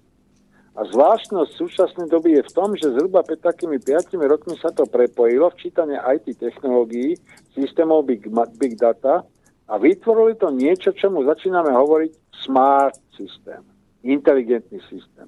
Dneska hovoríme o smart cities, smart grid, inteligentné energetické siete, hovoríme o smart health, inteligentné zdravotníctvo na základe IT technológií. Hovoríme o education, health a tak ďalej. No a toto všetko vytvára taký zaujímavý kompletný profil zmeny a ak si ľudia myslia, že to bude len taká lineárna zmena, že klasický CNC sústruh alebo stroj náhradí robot a týmto bude vybavené, je to práve ten najzávažnejší omyl. Pretože to prepojenie tých zmien a tých technológií vedie ku zmene celej spoločnosti. Predstavte si napríklad zdieľanú ekonomiku nepotrebujete vlastniť auto, pretože sa dohodnete cez net s kolegami, ktorí vedľa vás vývajú a spoločne idete do roboty. Není ste zaviazaní k nutnosti ďalšieho úveru, leasingu na auto. Potrebujete priklepovú vrtačku, alebo potrebujete 4 diery. Nevlastníte hiltku, ale si ju požičiate, lebo ju zdieľate s ďalšími kolegami. Potrebujete ísť na dovolenku? Cez IMBP zistíte, kde je voľné miesto a tak ďalej. To znamená, ten pocit vlastníctva sa začína transformovať do veľmi zaujímavej roviny, ktorú ja osobne hlásam celý život. Čím viac majetku máte, tým ste ho väčším otrokom. A ďalšia vec, ktorá je veľmi zaujímavá, nedá sa oddeliť prírodné vedy, spoločenské vedy, ekonomia a tak ďalej. Lebo to, že vymyslíte grafenový e, materiál, je fantastické. Tradičnému výrobku môžete dať úplne nové parametre ale zároveň ten grafenový materiál radikálne zmení spotrebu spotrebiteľa samotného, recykláciu a všetko ostatné. To znamená, dnes stojíme na Prahu potreby interdisciplinarity a pochopenia a definovania architektúry súvislosti každej z tých zmien dohromady, ako fungujú navzájom. Ja viem, že pre prevažnú väčšinu vedcov, ktorí sú zahladení na to svoje úzke poličko, je to desivá vízia musíte výjsť z tej svojej izby, v ktorej ste zavretí a tam sa roky hrabete v detailoch a tak ďalej. Ale musíte výjsť don, aby ste uvideli, že ten svet sa radikálne mení. A poviem otvorene, zaoberám sa roky týmito technologickými zmenami, ale v podstate okrem pár publikácií, musím povedať na rovinu väčšinou od Američanov, takmer nenájdete publikácie, ktoré by komplexne a systémovo mapovali tieto zmeny. No a práve preto, že mal som strašnú chuť proste postiť sa do toho, tak sme s e, kolegyňou vytvorili novú monografiu, ktorá práve takéto komplexné videnie načetáva. Nájdete tam civilizačné modely a štvrtá industriálna revolúcia, obraz fungovania spoločnosti a štvrtá industriálna revolúcia, zmena výrobných, predajných a produkčných systémov, reakcia na prírodné prostredie, zmena hospodárskej stratégie štátu a spoločnosti a ako záver poleva na dorte, nutné reformy, ktoré by mala prejsť Európska únia, aby bola schopná absorbovať tieto zásadné zmeny. No a tá druhá kniha je venovaná adaptačným procesom práve na tieto možné zmeny, ktoré nás čakajú v budúcnosti. No, som rád, lebo človek mal takú skrytú predstavu aspoň 30 kníh. Aj keď by som povedal z hľadiska lesného fondu, teda to není šťastný nápad. Ale na druhej strane predsa len toto už bude 31. a 32. knižka, takže jeden z takých malých mojich snov sa týmto pádom naplní. Ešte mám na vás jednu otázočku, že ako je možné, že všade čítame o tom, ako, je, ako sú naše investície do vedy a výskumu poddimenzované v porovnaní s ostatnými vyspelými krajinami. A ako je možné, že napriek tomu, že do, toho, do tej vedy a výskumu dávame relatívne malé prostriedky, sú tí naši vedci takí úspešní? A poviem to takto. Eh, ja viem, že aj vedec si musí kúpiť jogurt alebo si kúpi uh, pizzu. Ale na druhej strane uh, poviem kacierskú myšlienku. To, že do tej vedy u nás dávame málo peňazí, čo je objektívne pravda, sme na chvoste Európskej únie, tak zase viedlo k tomu, že v tej vede zostali iba šialenci. Ja teda priznám sa, že aj mne hovoria občas, že však ty si šialenec, ale, ale pozitívny šialenec. Takže tí šialenci, ktorí tu zostali napriek ťažkým podmienkam, znamená, že sú tu ľudia, ktorí sú oddaní poznávaniu vede a pravde. A pre týchto ľudí, keďže pre nich to je koníček, hobby, náplň života, droga, zmysel práce, tak pre týchto ľudí nakoniec nie je dôležité, koľko dostanete na výplatnej páske. Ale je to radosť z poznania, a odhalovanie nových svetov, ktoré sú okolo nás. A žasli by ste, aký je ten svet mnohotvárny, fantastický, zaujímavý okolo nás a vôbec nie je čierno alebo šedivý. A toto je jedna z vecí, ktorá sa nie u všetkých, ale u časti ľudí z vedy a výskumu stále zachováva aj na tom malom Slovensku. A ja nepoznám veľkú a malú krajinu vo vede. Ja poznám len veľkých ľudí a malých prízemných ľudí. A zatiaľ stále na tom Slovensku napriek všetkému máme aj tých veľkých ľudí. Takže to je také moje posolstvo, taký môj message, čo sa týka vedy a výskumu. Super. Nejak vám to zobralo vdych, sa mi zdá. No, uh, odpovedali ste na, na strašne veľa mojich otázok, ktoré, ktoré som mal. Um, ja som vám, ja som vám poslal, poslal taký e-mail, ktorý bol, vlastne som tam len tak načrtol um, také riešenie, že takto ja, ja vnímam vlastne investorov ako ľudí, ktorí, ktorých nie je snaha priniesť ľuďom dobro, ale ktorých snaha na tých, na tých ľuďoch eh, nejakým spôsobom parazitovať. Preto sa dlhší čas zamýšľam nad tým, ako sa, ako sa zbaviť, zbaviť tých investorov a ako by sme my mohli začať fungovať bez toho, aby sme museli platiť eh, vlastníkom výrobných eh, prostriedkov. Myslíte si, že sme schopní začať budovať paralelne ekonomiku, ekonomiku bez investorov, kde by vlastne ten štát možno fungoval a na tom družstevníctve a tak ďalej. Vidíte no, v tomto? vám takto. Napríklad, existuje e, fabrika, ktorá vyrába krátke gulové zbranie. Je to je projekt pána Kuracinu. Tie zbranie majú svetové parametre. Skutočne svetové. Objednávajú si ich policajti z Ameriky, z Nemecka a tak ďalej. Ale u nás sa neobjednávajú. Vyrábame kopec e, vecí, ktoré sú špičkové svetovej úrovni. A tí výrobcovia to radšej musia vyvážať, než by to mohli uplatniť doma. Viete, napríklad pri Senici je firma OMS. Vyrába špičkové svietidla, verejné osvetlenie a tak ďalej. Tá firma väčšinu vecí vyváža mimo Slovenska lebo na Slovensku tie veci není záujem. Čiže ak mám byť úprimný, tak poviem takto. Máme kopec vecí, ktoré sú špičkovej svetovej úrovni. Ale stačilo by, keby sme pre tých podnikateľov vytvorili aj doma priestor, aby mohli doma začať s využívaním svojich vlastných patentov, vynálezov a nápadov. A samozrejme aj ten úspech na tých svetových trhoch príde. Ale nezdá sa vám divné, aby tá firma uspela na trhu v, v Japonsku, v Rusku a inde, ale mala minimálne šance na úspešnosť na Slovensku. To znamená, zase sme u tej klasickej otázky. Nemali by sme si povedať pravdu, prečo tie firmy musia ísť do sveta a nie sú na Slovensku. A tých firiem nie je málo. Zoberte si len firmy u nás, ktoré sú špičkové, ako je ESET v oblasti bezpečnostných softverov pre IT technológie. Zoberte si firmy, ktoré robia špičkové bezpečnostné programy pre cloudové úložiska dát. A máme aj takéto firmy v oblasti materiálového výskumu, v oblasti e, kryštalografie, v oblasti keramiky a tak ďalej. A ide len o to vytvoriť pre nich priestor a dokonca nemusíte im dávať stimuly. Stačí, keď im vytvoríte podmienky, ktoré sú odhadnutelné, trvalé, ktoré sú korektné, a uvidíte, koľko firiem malých a stredných sa rozbehne aj na Slovensku samotnú. No a v takomto prípade potom naozaj nepotrebujete tých investorov. Lebo aj na tie svetové trhy síce pomaly, ale predsa len sa dostaneme a budeme tam úspešní. O tom nepochybujem. Ale zase má to jednu chybu krásy.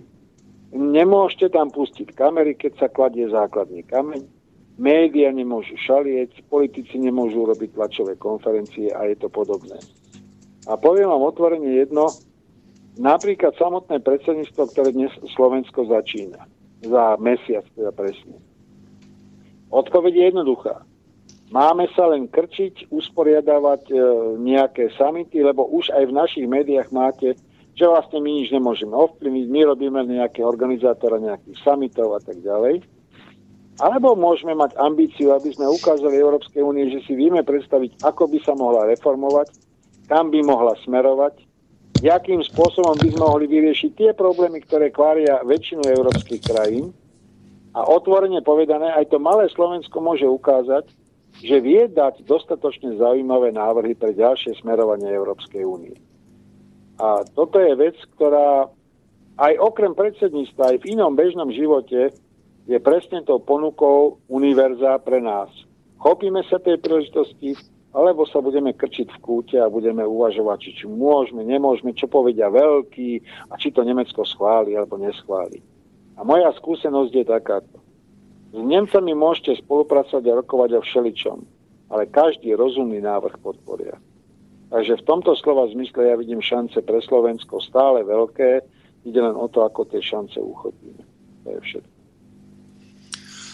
Mm, aký máte názor na nepodmienený príjem? No, je pravdepodobne veľmi reálny stav, že do 5 rokov sa to stane jedno zo základných častí sociálneho modelu, pretože tých ľudí, ktorí budú zbytoční, bude príliš veľa. No takto, môžete im nedať tento nepodmienený príjem, ale potom sa nedivte tej vlne kriminality a ostatných vecí, alebo im dáte tento príjem, čo sa dá finančne utiahnuť, preto spomínam tú korupciu a ostatné veci. Len potom sa nastolí tá zásadná otázka. Čo budú títo ľudia robiť v čase, ktorý majú k dispozícii? A znova ste u tej otázky nie ekonomickej, ale filozofickej, čo vlastne má byť zmyslom života. A viete, ono, filozofi nad tým bádali stovky rokov a odpoveď nevždy našli. Ale pre nás táto technologická revolúcia postaví otázku ako otázku bytia. Pretože skutočne môžete vytvoriť systém, v ktorom veľká časť spoločnosti môže dosiahnuť a dostať e, nepodmienený príjem, ale čo bude robiť? Bude chodiť na futbalové zápasy, bude streamovať na nete, bude umiestňovať nejaké svoje fotky na Facebooku, alebo bude študovať univerzitu 3. veku, alebo bude na sebe pracovať. Čo bude robiť? A viete, ono to není tak jednoduchá otázka, ako to vyzerá. Pán Staník, ja by som sa tiež pridal do tejto diskusie. Tu je Miroslav Hazucha, ktorý mal byť vašim náhradníkom v čase, ak by ste už nevládali. My v podstate preberáme tento nepodmienený základný príjem. Minule som mal v relácii hostia Maria Šušeka, ktorý e, ponúka inú alternatívu, tzv. základný podmienený príjem, ktorý by bol podmienený prácou, povedzme pre e, nejakú tú miestnu komunitu. Tým sa nemyslia nejaké nútené práce, ako teraz sú zavedené pre tých, e, ktorí poberajú tie základné dávky, že si ich no, musia v podstate odrobiť. povinnosti takzvané, hej, hej. Hm. Takže moja otázka na vás by bola taká. Viete si vy predstaviť podmienený základný príjem s tým, že ten dotyčný, ktorý by dostal od štátu nejakú tú dávku vo forme toho základného príjmu, by pre ten štát alebo pre tú miestnú komunitu musel odviesť určitú prácu takú, aby na jednej strane ho motivovala, na druhej strane, aby ne, jednoducho nepáchal kriminálnu činnosť, aby mal e, nejakú tú efektívnu formu zamestnania sa v tom čase, keď e, ostatní musia robiť, ktorí e, sú riadne zamestnaní na trvalý pracovný pomer? No, odpoveď je taká moja zvláštna. Čo zbadáte, keď sa obzriete okolo seba? Nezbadáte strašné množstvo špíny, neporiadku okolo nás, každého z nás, okolo domu, okolo ulice, okolo mesta a tak ďalej? A bol by taký veľký problém, keby časť tej povinnej práce, ktorú by mal odviesť, by každý skutočne odviedol v tom, že by sa postaral o čistotu prostredia, v ktorom žije. Viete si predstaviť, ako by sa tí turisti dívali aj na tú Bratislavu? Keby ste išli po ulici, nevideli ste odhodený pivový pohár, pet flašu, tam hodenú tašku a tak ďalej. Všetci okolo toho chodíme, každý sa tvári, ako keby to bolo neviditeľné. Rozhodne to neprispieva k ničomu ani k dobrému pocitu prostredia, v ktorom žijeme. Nepotrebujete na tú činnosť ani vysokú školu, ale keď ju urobíte, keď pozbierate aspoň v určitom okruhu všetky tie neporiadky okolo vás, nemáte lepší pocit z toho prostredia? Zoberte si len tie stovky skládok komunálneho odpadu, ilegálnych. To, čo máme podľa e, dohody a prístupového protokolu s Európskou úniou, zlikvidovať. Veď my máme pred sebou povinnosť vyriešiť obrovské záväzky na odstránení ilegálnych skladov komunálneho odpadu, riešení otázky rekonštrukcie lesov a tak ďalej. A to sú predsa veci, ktoré naozaj by mohol urobiť každý. Jednak podporia zdravie, jednak urobíte kus dobrej práce v prospech komunity a spoločnosti. Jednak vy sám žijete v lepšom prostredí a tá trocha práce, e, ľudovo povedané, spisovateľsky, sa nikoho nezabije. A je to vždycky iné, ako keď dostanete nejaké aktivačné práce, postavíte sa s metlou niekde na roh a tam si odstojíte tie 3 hodiny. Pán Stanek, tu sa v podstate jednalo o to... Prepač. Nech sa páči, Tibor. Ja som k tomu nepodmienujem príjmu, ja som chcel spomenúť jeden úžasný film, volal sa Summerhill, Demokratická škola, ktorý ukazuje tú, tú ľudskú psychiku trošičku z inej strany, než, než máme vžitú predstavu. Tam boli deti, ktoré sa proste nemuseli učiť. Prišiel tam nejaký chlapec z normálnej bežnej školy, aká, aká je známa aj u nás a pýta sa, že mm, aký je rozvrh, že čo mám robiť. Oni povedali, že ty nemusíš robiť nič. Rob, čo chceš, rob, čo ťa baví. Ten chlapec tam 2-3 um, dní ležal hore pupkom a potom sa začal nudiť. Potom nevedel, čo mal robiť. Potom sa pýtal, čo, a vy kam idete? Ale my tu máme teraz takú, e, taký fyzikálny pokus, ideme toto robiť, čo keď chceš, tak sa k nám pridaj. Fakt, jasné. Tak sa tam pridal spontánne, dobrovoľne sa tam pridal a zapojil sa do toho procesu. A, a vy čo tu idete? No my, my tu ideme hrať, e, zahrať si futbal, aj, taká telesná výchova. No, poďte zahrať s nami. A takýmto spôsobom ten chlapec sa do toho procesu zapojil. To je inak skutočná funkčná škola, ktorá funguje mm, v, v Anglicku. Je to na je to, není to vymyslená, vymyslená utopia, ale táto škola naozaj existuje a naozaj to tam takto, takto fungujú. To znamená, že pokiaľ človeka k niečomu nenútime, tak, tak i, i on sa začne nudiť. Človek je proste stvorený k tomu, aby, aby tvoril. Ja si myslím, že cieľom života je, aby sme tvorili a, a vtedy sa to začne spontánne v človeku prebúdzať, že začne robiť to, čo baví a začne to byť, robiť z radosti a ne pre peniaze a presne ako to robia, robia tie veci. Možno práve z tohto dôvodu ja by som bol za to, aby ten príjem bol naozaj nepodmienený. A vtedy, vtedy by sa tí ľudia oslobodili od toho tlaku, že musia niečo. A nebolo by to, že musia, ale by začali, chceli a túžili niečo robiť. A tí ľudia by sa nenudili, to by, ja, práve, práve naopak, tí ľudia by boli podľa mňa o mnoho menej pasívni a pozerali by menej telku a začali by robiť nejaké zmysluplné aktivity. Jednoznačne ja sa skôr kloním k tomu nepodmienenému príjmu, poviem otvorene. Ale pokiaľ by mal byť viazaný, tak rozhodne by som ho viazal na tie činnosti, čo som spomínal. A druhá vec je, že takto zase nedá sa paušalizovať. Dovolím si trošku oponovať. Áno, boli by ľudia, ktorí by to iniciovalo k práci. Ale nepochybne by bolo aj veľmi veľa ľudí, ktorí by ďalej ležali tým pupkom a vôbec by im to nevadilo. Lebo zase nepodliehajme predstave, že väčšina ľudí je tvorivá, kreatívna a chce vymýšľať a tvoriť a tak ďalej. Moja osobná životná skúsenosť za 70 rokov je trošku iná.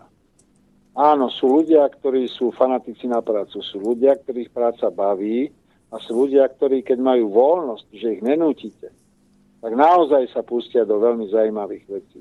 Ale je aj obrovská skupina ľudí, ktorí môžete vykladať aj ako Jan Zlatoústy a stejne to s nimi nepohne a zostanú spokojne ležať u svojho pivečka a na tej posteli.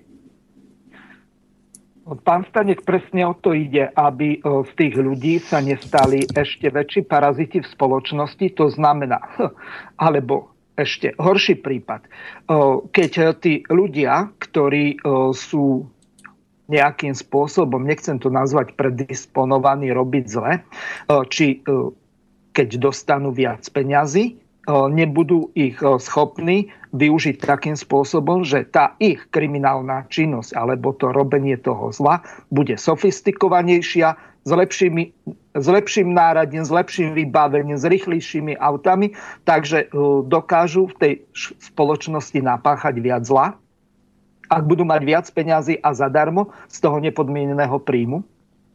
No, osobne si myslím, že jedna z kľúčových vecí etologického výskumu teraz v poslednej dobe je, že zisťovali, a boli to angličania z Oxfordu, zisťovali, že či človek je naozaj sa správa tak, ako tvrdia všetky ekonomické teórie, že homo economicus je racionálny a hľadá optimálne riešenia, tak bohužiaľ tento veľký desaťročný výskum dospel k záveru, že človek je bytosť iracionálna a logická a neodhadnutelná.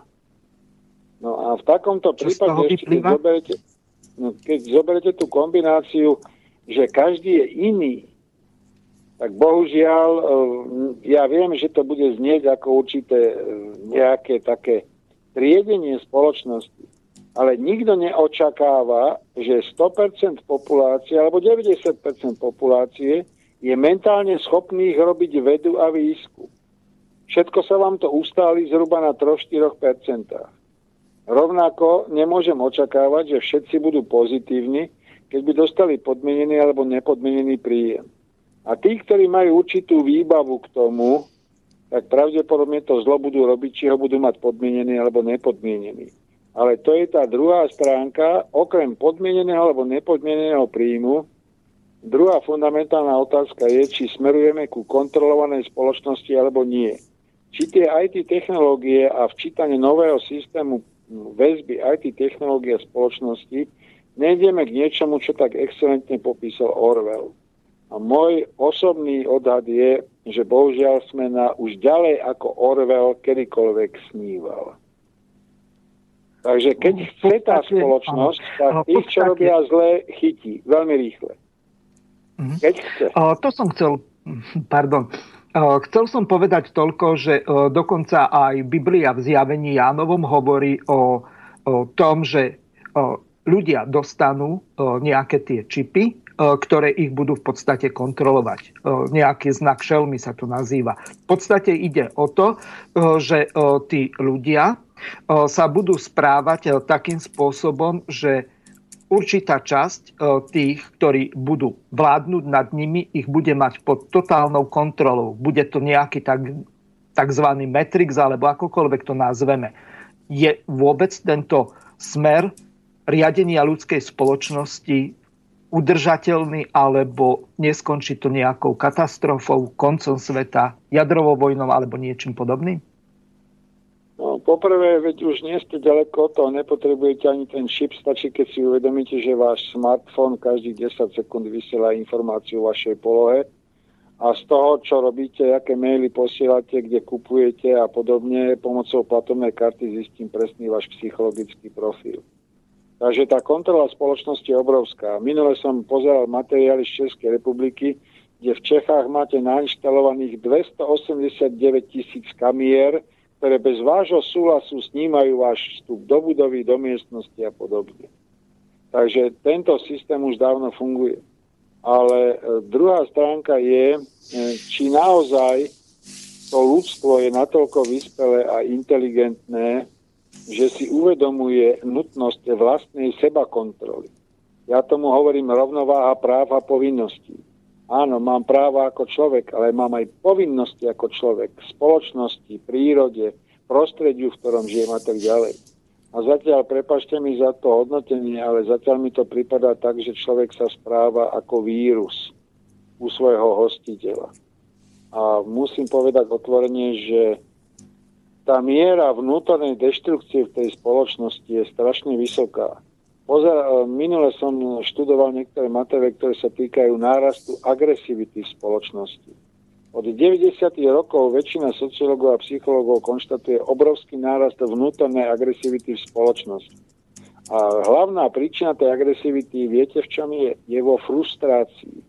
Ako keby sme my boli vychovávaní spoločnosťou k jednej forme života, tá sa nám ale nepodarila tak sa snažíme realizovať e, vlastný život cez iných. to je tá väzba na celebrity a sledovanie, fotenie sa s nejakými celebritami a tak ďalej. Ako keby sme mali, nemali odvahu si povedať, že chceme ten život zmeniť, aby nebol neúspešný, ale bol iný, úspešný, ale my radšej zvolíme cestu, že sa stotožníme s nejakou celebritou, lebo keď sa s ňou odfotíme, tak náš život bude naraz zmysluplný, veľký, skvelý a podobne. A toto je jedna z vecí, na ktoré by mali odpovedať predovšetkým humanitné vedy. Prečo my vlastne máme ten pocit vnútornej frustrácie? A ja sa priznám, že mm, s priateľkou sme strašne diskutovali a píšeme teraz jednu zaujímavú knižku. Knižku, ktorá má tri časti. Prvá. Prečo sa bojíme? Druhá. Prečo sme zlí? Tretia. Prečo nechceme byť ľuďmi? Lebo zase etologovia z iných výskumov zistili, že vlastne snaha pomôcť druhým členom rodu, skupiny, je svojím spôsobom zakódovaná v našej genetickej výbave. Tak prečo sa za to, že chceme niekomu pomôcť, hambíme, bojíme a radšej budeme rozvíjať tribalizmus, to znamená, každý, kto není v našej skupine, je cudzí a toho treba vyhľadiť. A tam máte odpoveď na tú vnútornú rozpornosť pohľadu na migračnú krízu, na migrantov a na všetko ostatné. Nie som ani prívržencom willkommen politik, ale nie som ani prívržencom úplného odmietania. Ja hovorím, hľadajme rozumnú alternatívu. A viem, že to, čo teraz hovorím, u niektorých hneď vyvolá reči o xenofóbii a o všetkom ostatnom. Ale ja nebudem zatvárať oči pred realitou. A moja zásada vo vede celý život je, povedzme a hľadajme realitu, aj keď môže byť pre nás nepríjemná a nám ako hľadačom reality a pravdy mnohokrát prinesie nie pochvalu, prebendy a peniaze, ale kritiku, nenávisť a útok. Sme povinní ako ľudia hľadajúci podstatu veci hľadať tú pravdu. Tak či onak. No, Pán Stanek, ešte ja, by som sa vás No, mohol by som ešte, túto by som, prepáč, Miro, niečo, niečo spomenul ohľadom toho strachu. Ja som presvedčený, že strach je nástrojom nášho ovládania, že nás ovládajú cez ten strach. A že, okrem iného, áno, okrem iného. A že pokiaľ by sme, preto tí, čo nám vládnu, oni nás systematicky k tomu strachu uh, programujú keď sa človek pozrie na televízny program, na správy, na filmy a tak ďalej, tak, tak vidí, že oni chcú, aby sme sa báli. A preto tu aj strašia tými vojnami a všetkým, všetkým možným, lebo ten, inak by nás nemohli ovládať. A to správanie toho vírusu je s, tým, je s tým práve spojené. My sa správame ako vírus vďaka tomu strachu. Ak by sme sa od toho strachu oslobodili, tak ja som presvedčený, že sa dokážeme prepolovať na, na iný, iný typ správania, ktorý je človeku tiež blízky. Ja som si myslím, že každý človek môže, môže, byť, môže byť dobrý alebo zlý. A je to aj od toho, v jakej spoločnosti žije. No, samozrejme dá sa hovoriť o tom, že niektoré typy sú tzv. predurčené na zlo. Dokonca viete, že svojho času niektorí psychológovia to merali podľa tvaru lepky a neviem čo všetkého. Na druhej strane, ale áno, je to pravda, že sa neustále máme niečo obáť. Lebo človek, ktorý sa bojí, tak ten sa dá ovládať a všimnite si to, ľudia už sa pomaly dostajú do situácie, čo som nezaplatil, jakú daň som nezaplatil, neznalosť zákona neomlúva, čo ešte mám urobiť a tak ďalej. No to je práve tá obava potom voči štátu, že vlastne štát nechápem ako niečo, čo ma má chrániť a pomáhať mi, ale ako niečo, čo vo mne navodzuje strach, lebo som niečo nesplnil, čo ten štát odo mňa očakáva. Ale na druhej strane mm, máte tam jednu takú zaujímavú vec. Kedy si veda bola veľmi uznávaná, pretože poskytovala kompletne a jasný obraz o svete, v ktorom žijeme. Jasný, zreteľný, štrukturovaný. Po konci 19. storočia, až sa prišlo s Heisenbergovým princípom neurčitosti, až sa prišlo s Einsteinovou teóriou relativity, a sa začali rozvíjať e, Maxwellové teórie poli a podobne, naraz sa zistil, že ten svet je podstatne zložitejší a tá veda nám nevie dať odpovede, ktoré nás urobia istými, jednoznačnými, pevnými a tak ďalej. A vtedy začala určitá úvaha výhrad voči vede. Lebo už nedávala pevný bod, ktorého by sme sa odvinuli a tak ďalej. No a všimnite si to, kedysi sa na iné názory povedalo, že sú to názory buržoázne, pavedecké a tak ďalej. Dneska každý iný názor, ako je oficiálny mainstream, označíte ako konšpiračný názor. Nie, že idete polemizovať s tým, že čo je pravda, není pravda. Jednoducho vyhlásite, že to je konšpiračný e, názor. No a tým pádom, že nechceme hovoriť o pravde, nechceme priznať pravdu a pravdu použiť ako východisko pre ďalší postup, no tak potom eh, potrebujeme navodiť ľuďoch strach a potom sa tí ľudia boja a potom už s nimi môžeme manévrovať. No, Skype nám spadol, celkom sa prerušil, takže no, pustím pesničku. E... Viete čo, ja už sa omluvím, už aj tak som vydržal dve hodiny, takže ak môžem, poďakoval by som a už by sme to nechali. Ja vám, ja vám za moderátorov veľmi pekne chcem poďakovať, pretože e, pred reláciou ste avizovali nejakú tú polhodinku obetovať a ste úžasní, že ste vydržali až doteraz. Takže veľmi pekne vám ďakujem, ja pustím pesničku a e, rozlučím sa s vami a skúsim ďakujem sa ešte na chvíľočku. Veľmi pekne. Veľmi pekne ďakujeme. aj moderátora, ale omlúvam sa, už je to na mňa trošku. Odozdám, odozdám a ešte raz veľmi pekne ďakujem aj za e, slobodný vysielač, aj za moderátorov. Príjemný dobrý večer dobrý a ohlas. príjemný dobrý večer a hlavne veľa zdravia. Do počutia. Ďakujem pekne, do počutia.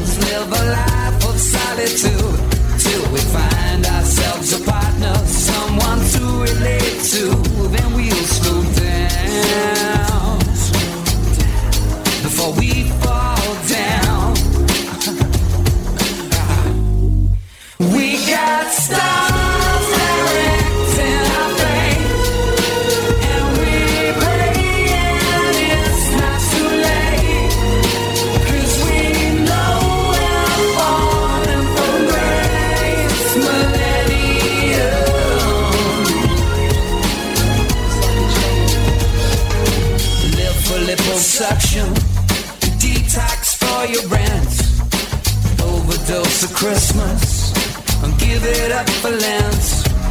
My friends are all so cynical, we refuse to keep the faith. We all enjoy the madness, cause we know we're gonna fade away. We got stars directing our.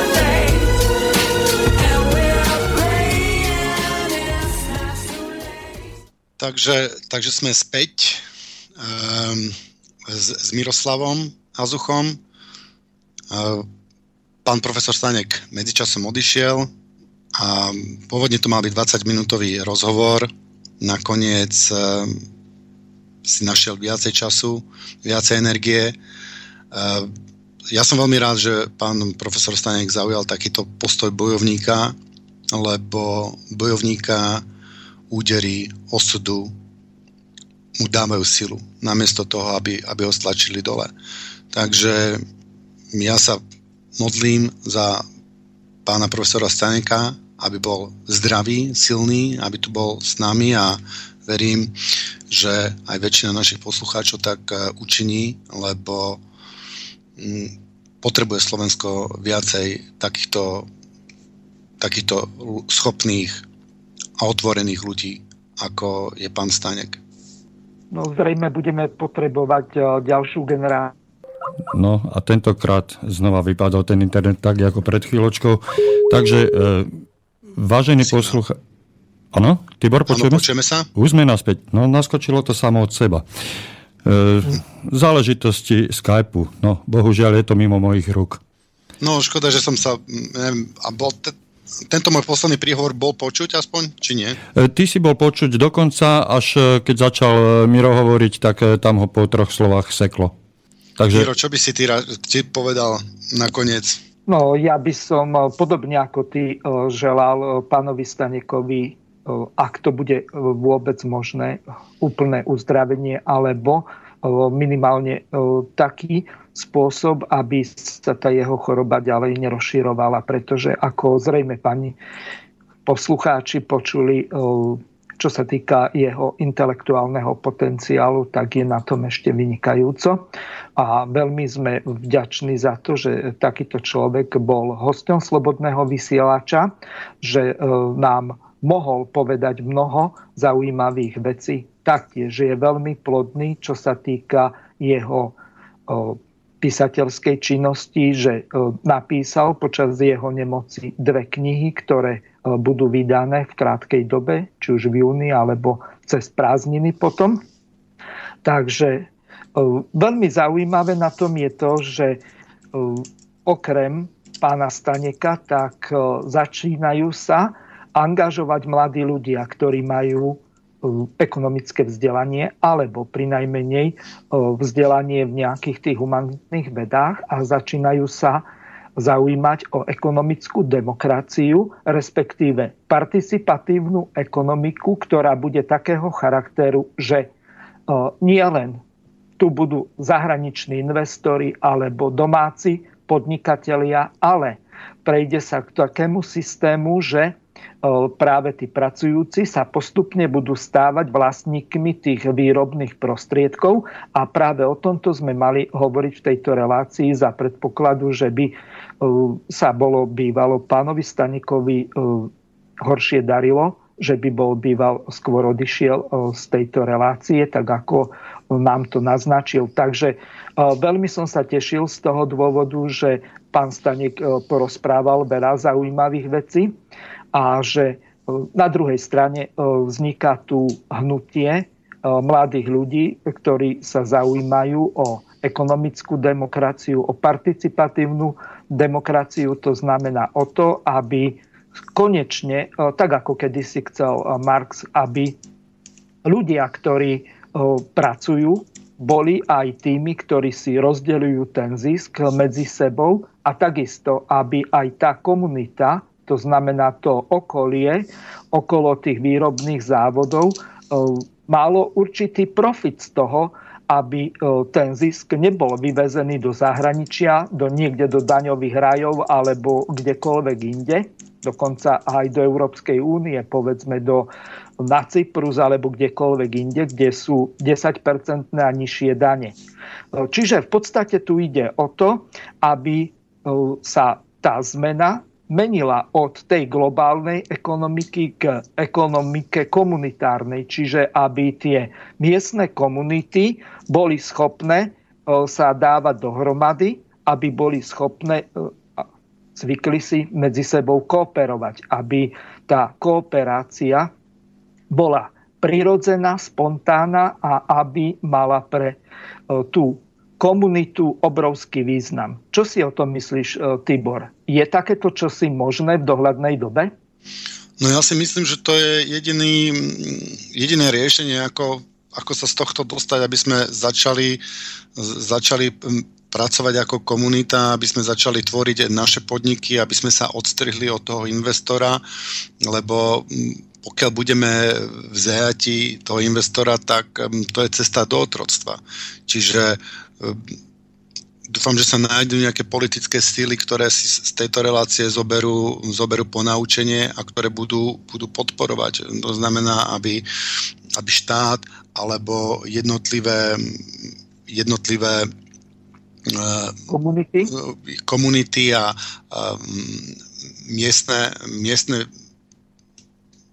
výbory, alebo neviem teraz, jak, jak, jak, sa, jak sa to volá, tie jednotlivé územné celky, aby podporovali takýto spôsob e, podnikania a aby sme začali vytvárať aby sme začali pracovať no, so svojimi výrobnými prostriedkami. Takýmto spôsobom sa odvia, dokážeme odstrihnúť. E, pre mňa je veľmi podstatné, že aj keď nie veľa ľudí je zúfalých, že nám ukázal, aby sme nehádzali flintu do žita, že môžeme všetko zvrátiť a môžeme začať žiť o mnoho lepší život. A s tým by som sa vlastne rozlúčil. Ešte raz sa poďakujem pánovi Stanekovi, prosím vás, posielajte mu pozitívnu energiu a hlavne si zoberte z tej jeho pozitívnej energii, čo to dá a verím, že Slovensko stane aj ekonomicky, aj morálne a že sme na dobrej ceste lepším zajtražkom. Prajem aj poslucháčom Slobodného vysielača krásny večer a pánovi Stanekovi skore uzdravenie a ľahké zvládanie tejto zvláštnej ťažkej nemoci. Do počutia. Ďakujeme Igorovi za to, že nás, že nám, nás tu prevádzal a ešte by som rád upozornil na nasledujúcu reláciu.